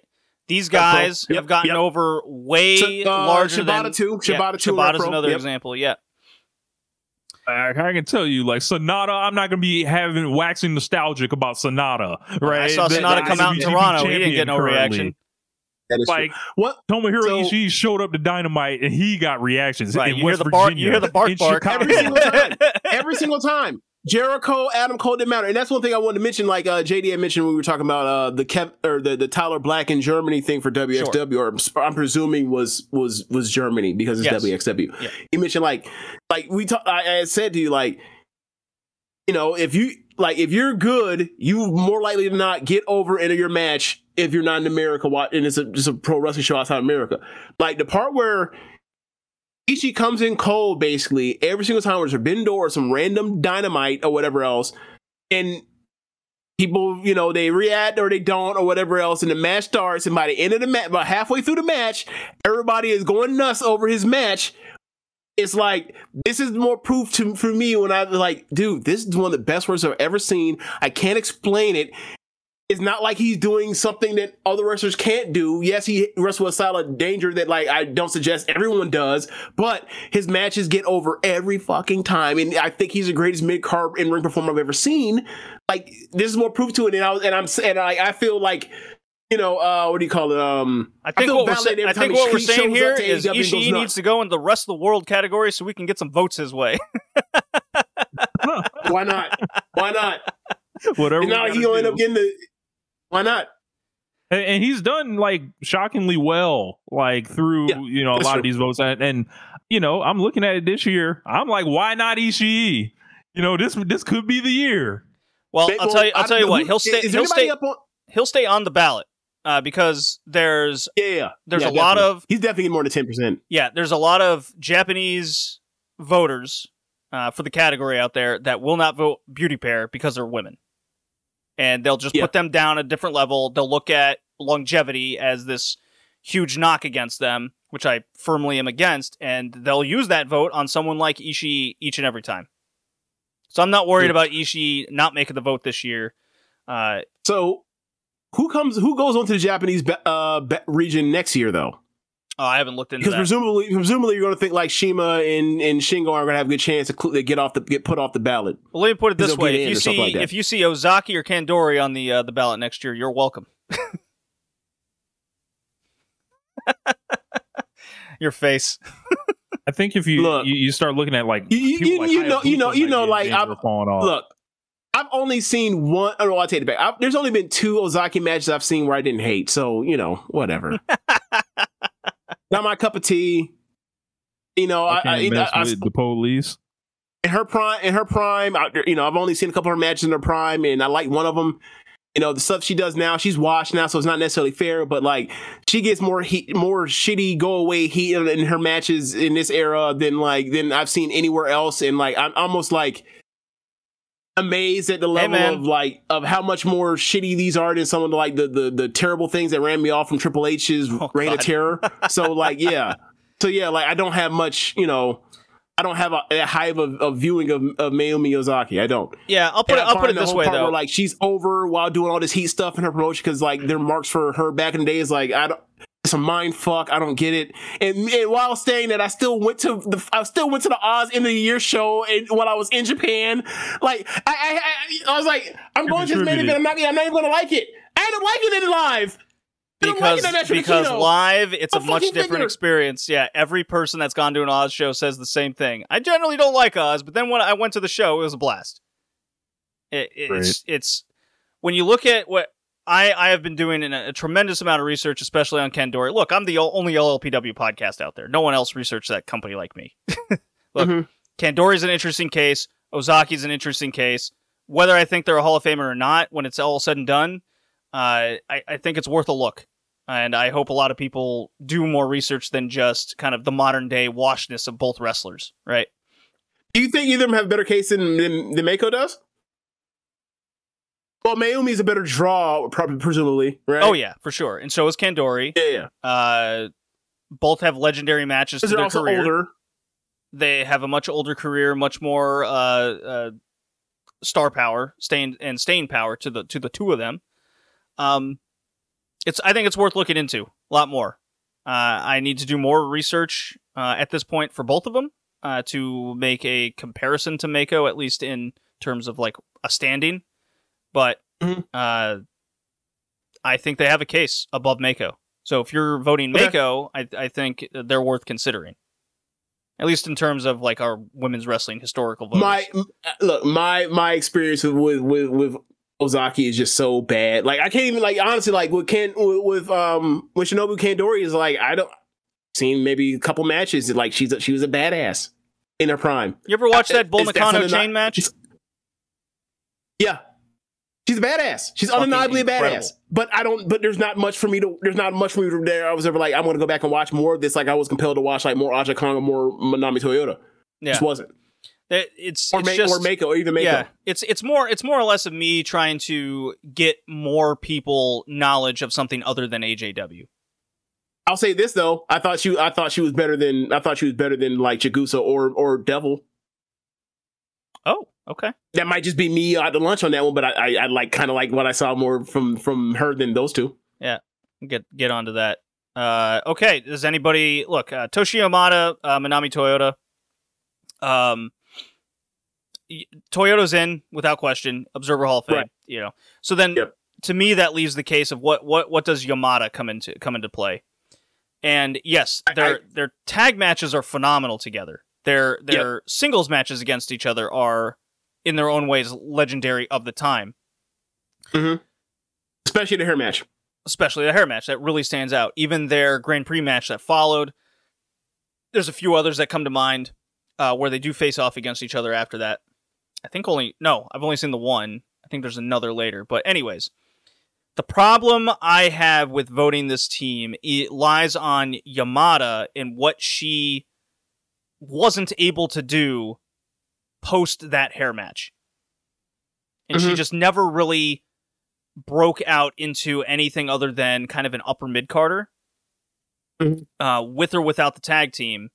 And considering this is the tag team, then even with like, what I do with the Hardy Boys or the Briscoes and think of it individually, Yamada just doesn't have enough there to make a case with me. Uh, and what did Mhm. she do prior to the team? What she is so heavily tied to what she did with Manami Toyota that just isn't enough there for me to even even consider a case. Yeah. And then and then when you mentioned like the uh the positive or the influence the influence factor is like the the aesthetic of the the pretty girl in like the androgynous t- slash tomboy figure whatever it was like Well, that's a she's a beauty pair. copy of a copy of a copy like that's best beauty pair to to crush gals to then them Right. then you know then you can go to then you can go to like you know um Aquino in in in Hamada and Arsion and then you can go even to like Aphrodite right now in Stardom like Right. that's been there and they didn't create that they were just like the next one for that generation yeah. if you will So if you're i- i- if you're a Yamada uh, Toyota voter, I, I'm like, and you're not voting for Beauty Pair, I don't I don't know what to tell you. That that just seems very strange to me. When you got, May- maybe the argument is they're just so much better workers maybe I don't know for the I, I from what I can find of compared, Maki compared to their era that's not necessarily fair but right? you know I mean, I don't know. Jackie Sato is regarded as one of the greatest women's wrestlers of all time. Maki Ueda was Yeah. great for her time. Mak Fu- Fumiaki from the '70s was was above her era, uh, and I mean, at least in my opinion, the women worked better than the men back then because the men's style was very slow, grapple, hit the mat, go to sleep like Keiji Muto, right? While the women actually ran around the ring and had to be fit. Yeah. I, I do not regard Keiji Muto with a with a lot of uh, nostalgia or uh, enjoying his matches in any in any era that that, that man existed. but that, that's kind of the point there, of all kinds. man. So we got Hayabusa and Fujiwara. They're kind of last guys on the list here to talk about. Uh, any thoughts over these guys?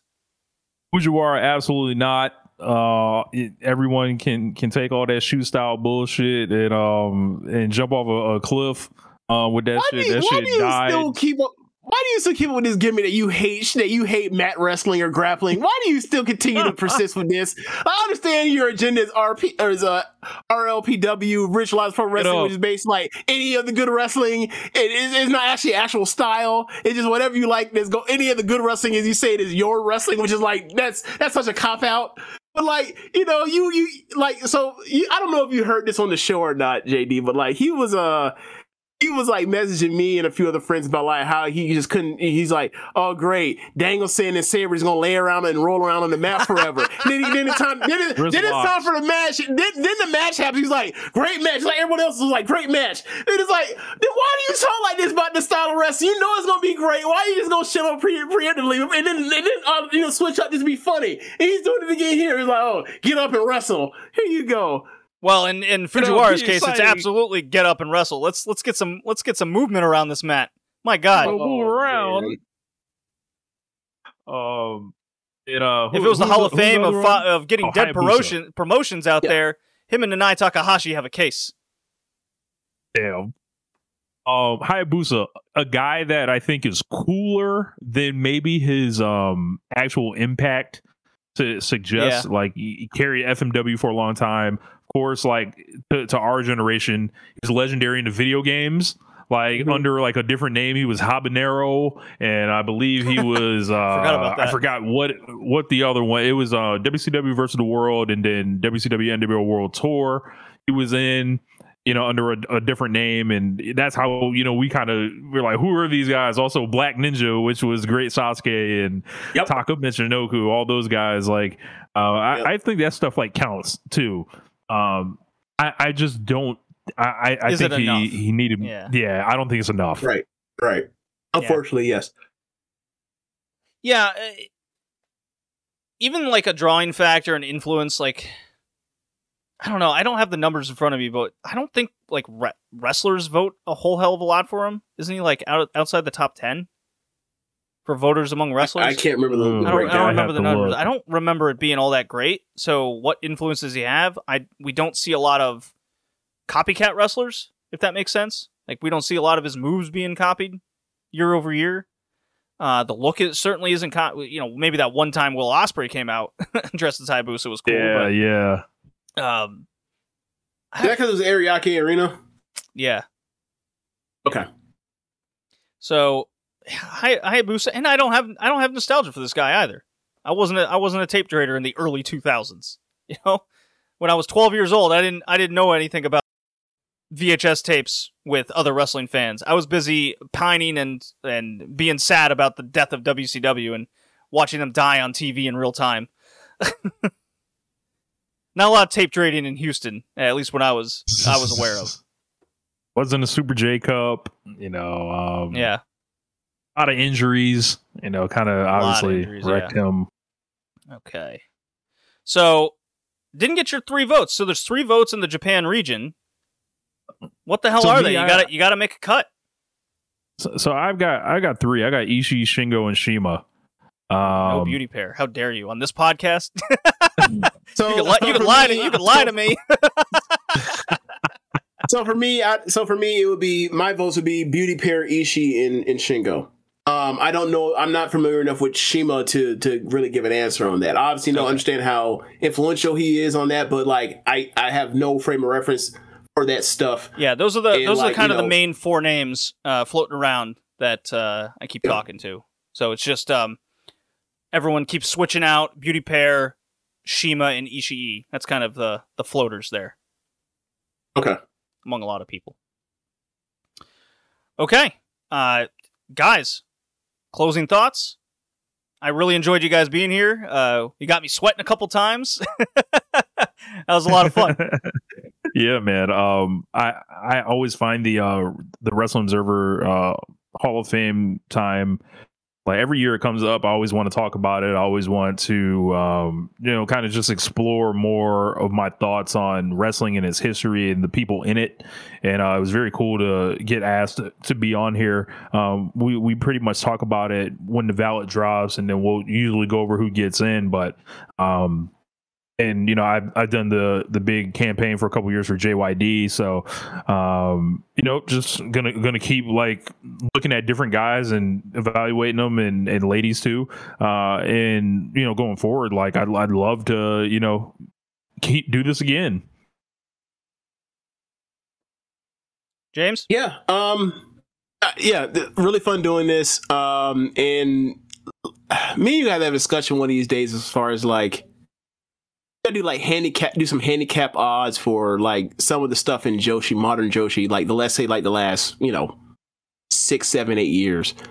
As far as like, oh yeah, because obviously you know there's the, the, whole you know there's just a whole thing that's where like this, the obstacle in the mountain is so high to clear to even get like even on the ballot as a as a Japanese woman, um, from like the last you know twenty years and it's like all right now that we're on the we're on like a higher level because of stardom um, compared to where we were is like who's going to who's going to have the career to break through to get in um, or get you know get in by getting I mean like get on the on the on the ballot list or whatever else. And I just wanted to see like how the handicapping like you know from where we are right now like what it looks like you know for like a Saya Kamatani or a Julia or a Starlight Kid in the future or whatever else. Like I, th- I think that'll be an interesting discussion because like it's it, it's been so hard and it,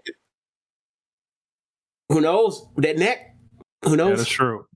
You know, like you know, for me, it's, you it's know, gonna it's I gonna kinda, be extremely tough. Uh, because Rossy Ogawa's booking is. in this current era is very much you're a star for this singular period of time, and you really have to nail it home. It and then you down, and it will come back in two years, baby.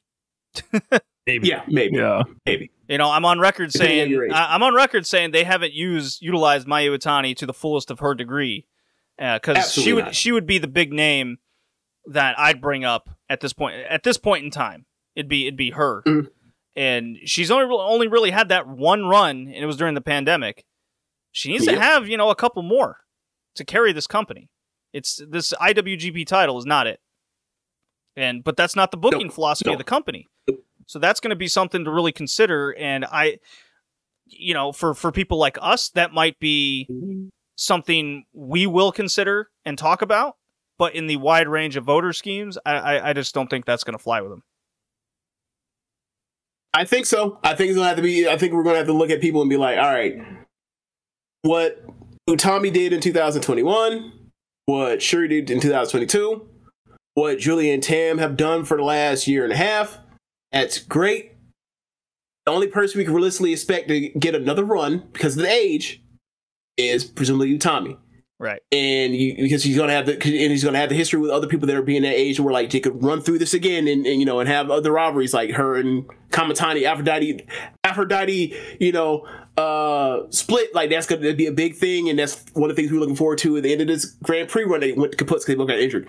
So it's like, all right, so then, like, we look at, you know, people that are even younger than that. And it's like, all right, we already know, like, regardless of her skill level, Momo's been kind of X off of that, you know, potential future thing, future track, regardless of how At least for is. the time, yeah, at least for the time being. Remember, she's only, what, Right, 22, right, right. 23 years old. What's, uh, 23. what, what's, what's our benefit? put her in a coffin. Yeah. Oh no. Don't even mention that horrid show. Uh, but uh, our benefit is we're living through this era, while in the previous 25 years, no one did. No one knows that. Yeah. Right. We have all the context to actually be able to inform, write, and talk about this era of Joshi wrestling as being something historically significant, important, uh, context of drawing. We we have all this now, which previous generations simply did not. And that's our Right. advantage. That's their advantage. And I look forward to like talking about this for a lo- long time to, to to come. It's a lot more accessible, and you can like because you can be like, all right, I have this particular match. Is it on YouTube? Eh, flip a coin. Maybe, maybe not. Now, when it's like when when we are starting, it's like if it's going to be a significant match, it's going to end up on the recap show. Yeah. Oh yeah, it's gonna it's gonna be on YouTube. It's gonna be on uh, these things. Look, I'm going through this Joshi 2010s journey. I have to I have to either physically get DVDs still from Japan, or I have to go through various sketchy Google Drives, or you know, I. It, it's it's been quite uh, quite an experience of just getting through, and this was just ten years ago. yep, yep. Yeah. All right. Uh, look, we've been here a while. I appreciate you guys taking three hours of your night to come on and talk about uh, this this dorky nerd Hall of Fame wrestling thing. Uh, love you guys. Love listening to your show. One Nation Radio. I recommend it to everybody. Thank you again. Appreciate it. Definitely. Thanks for having us on.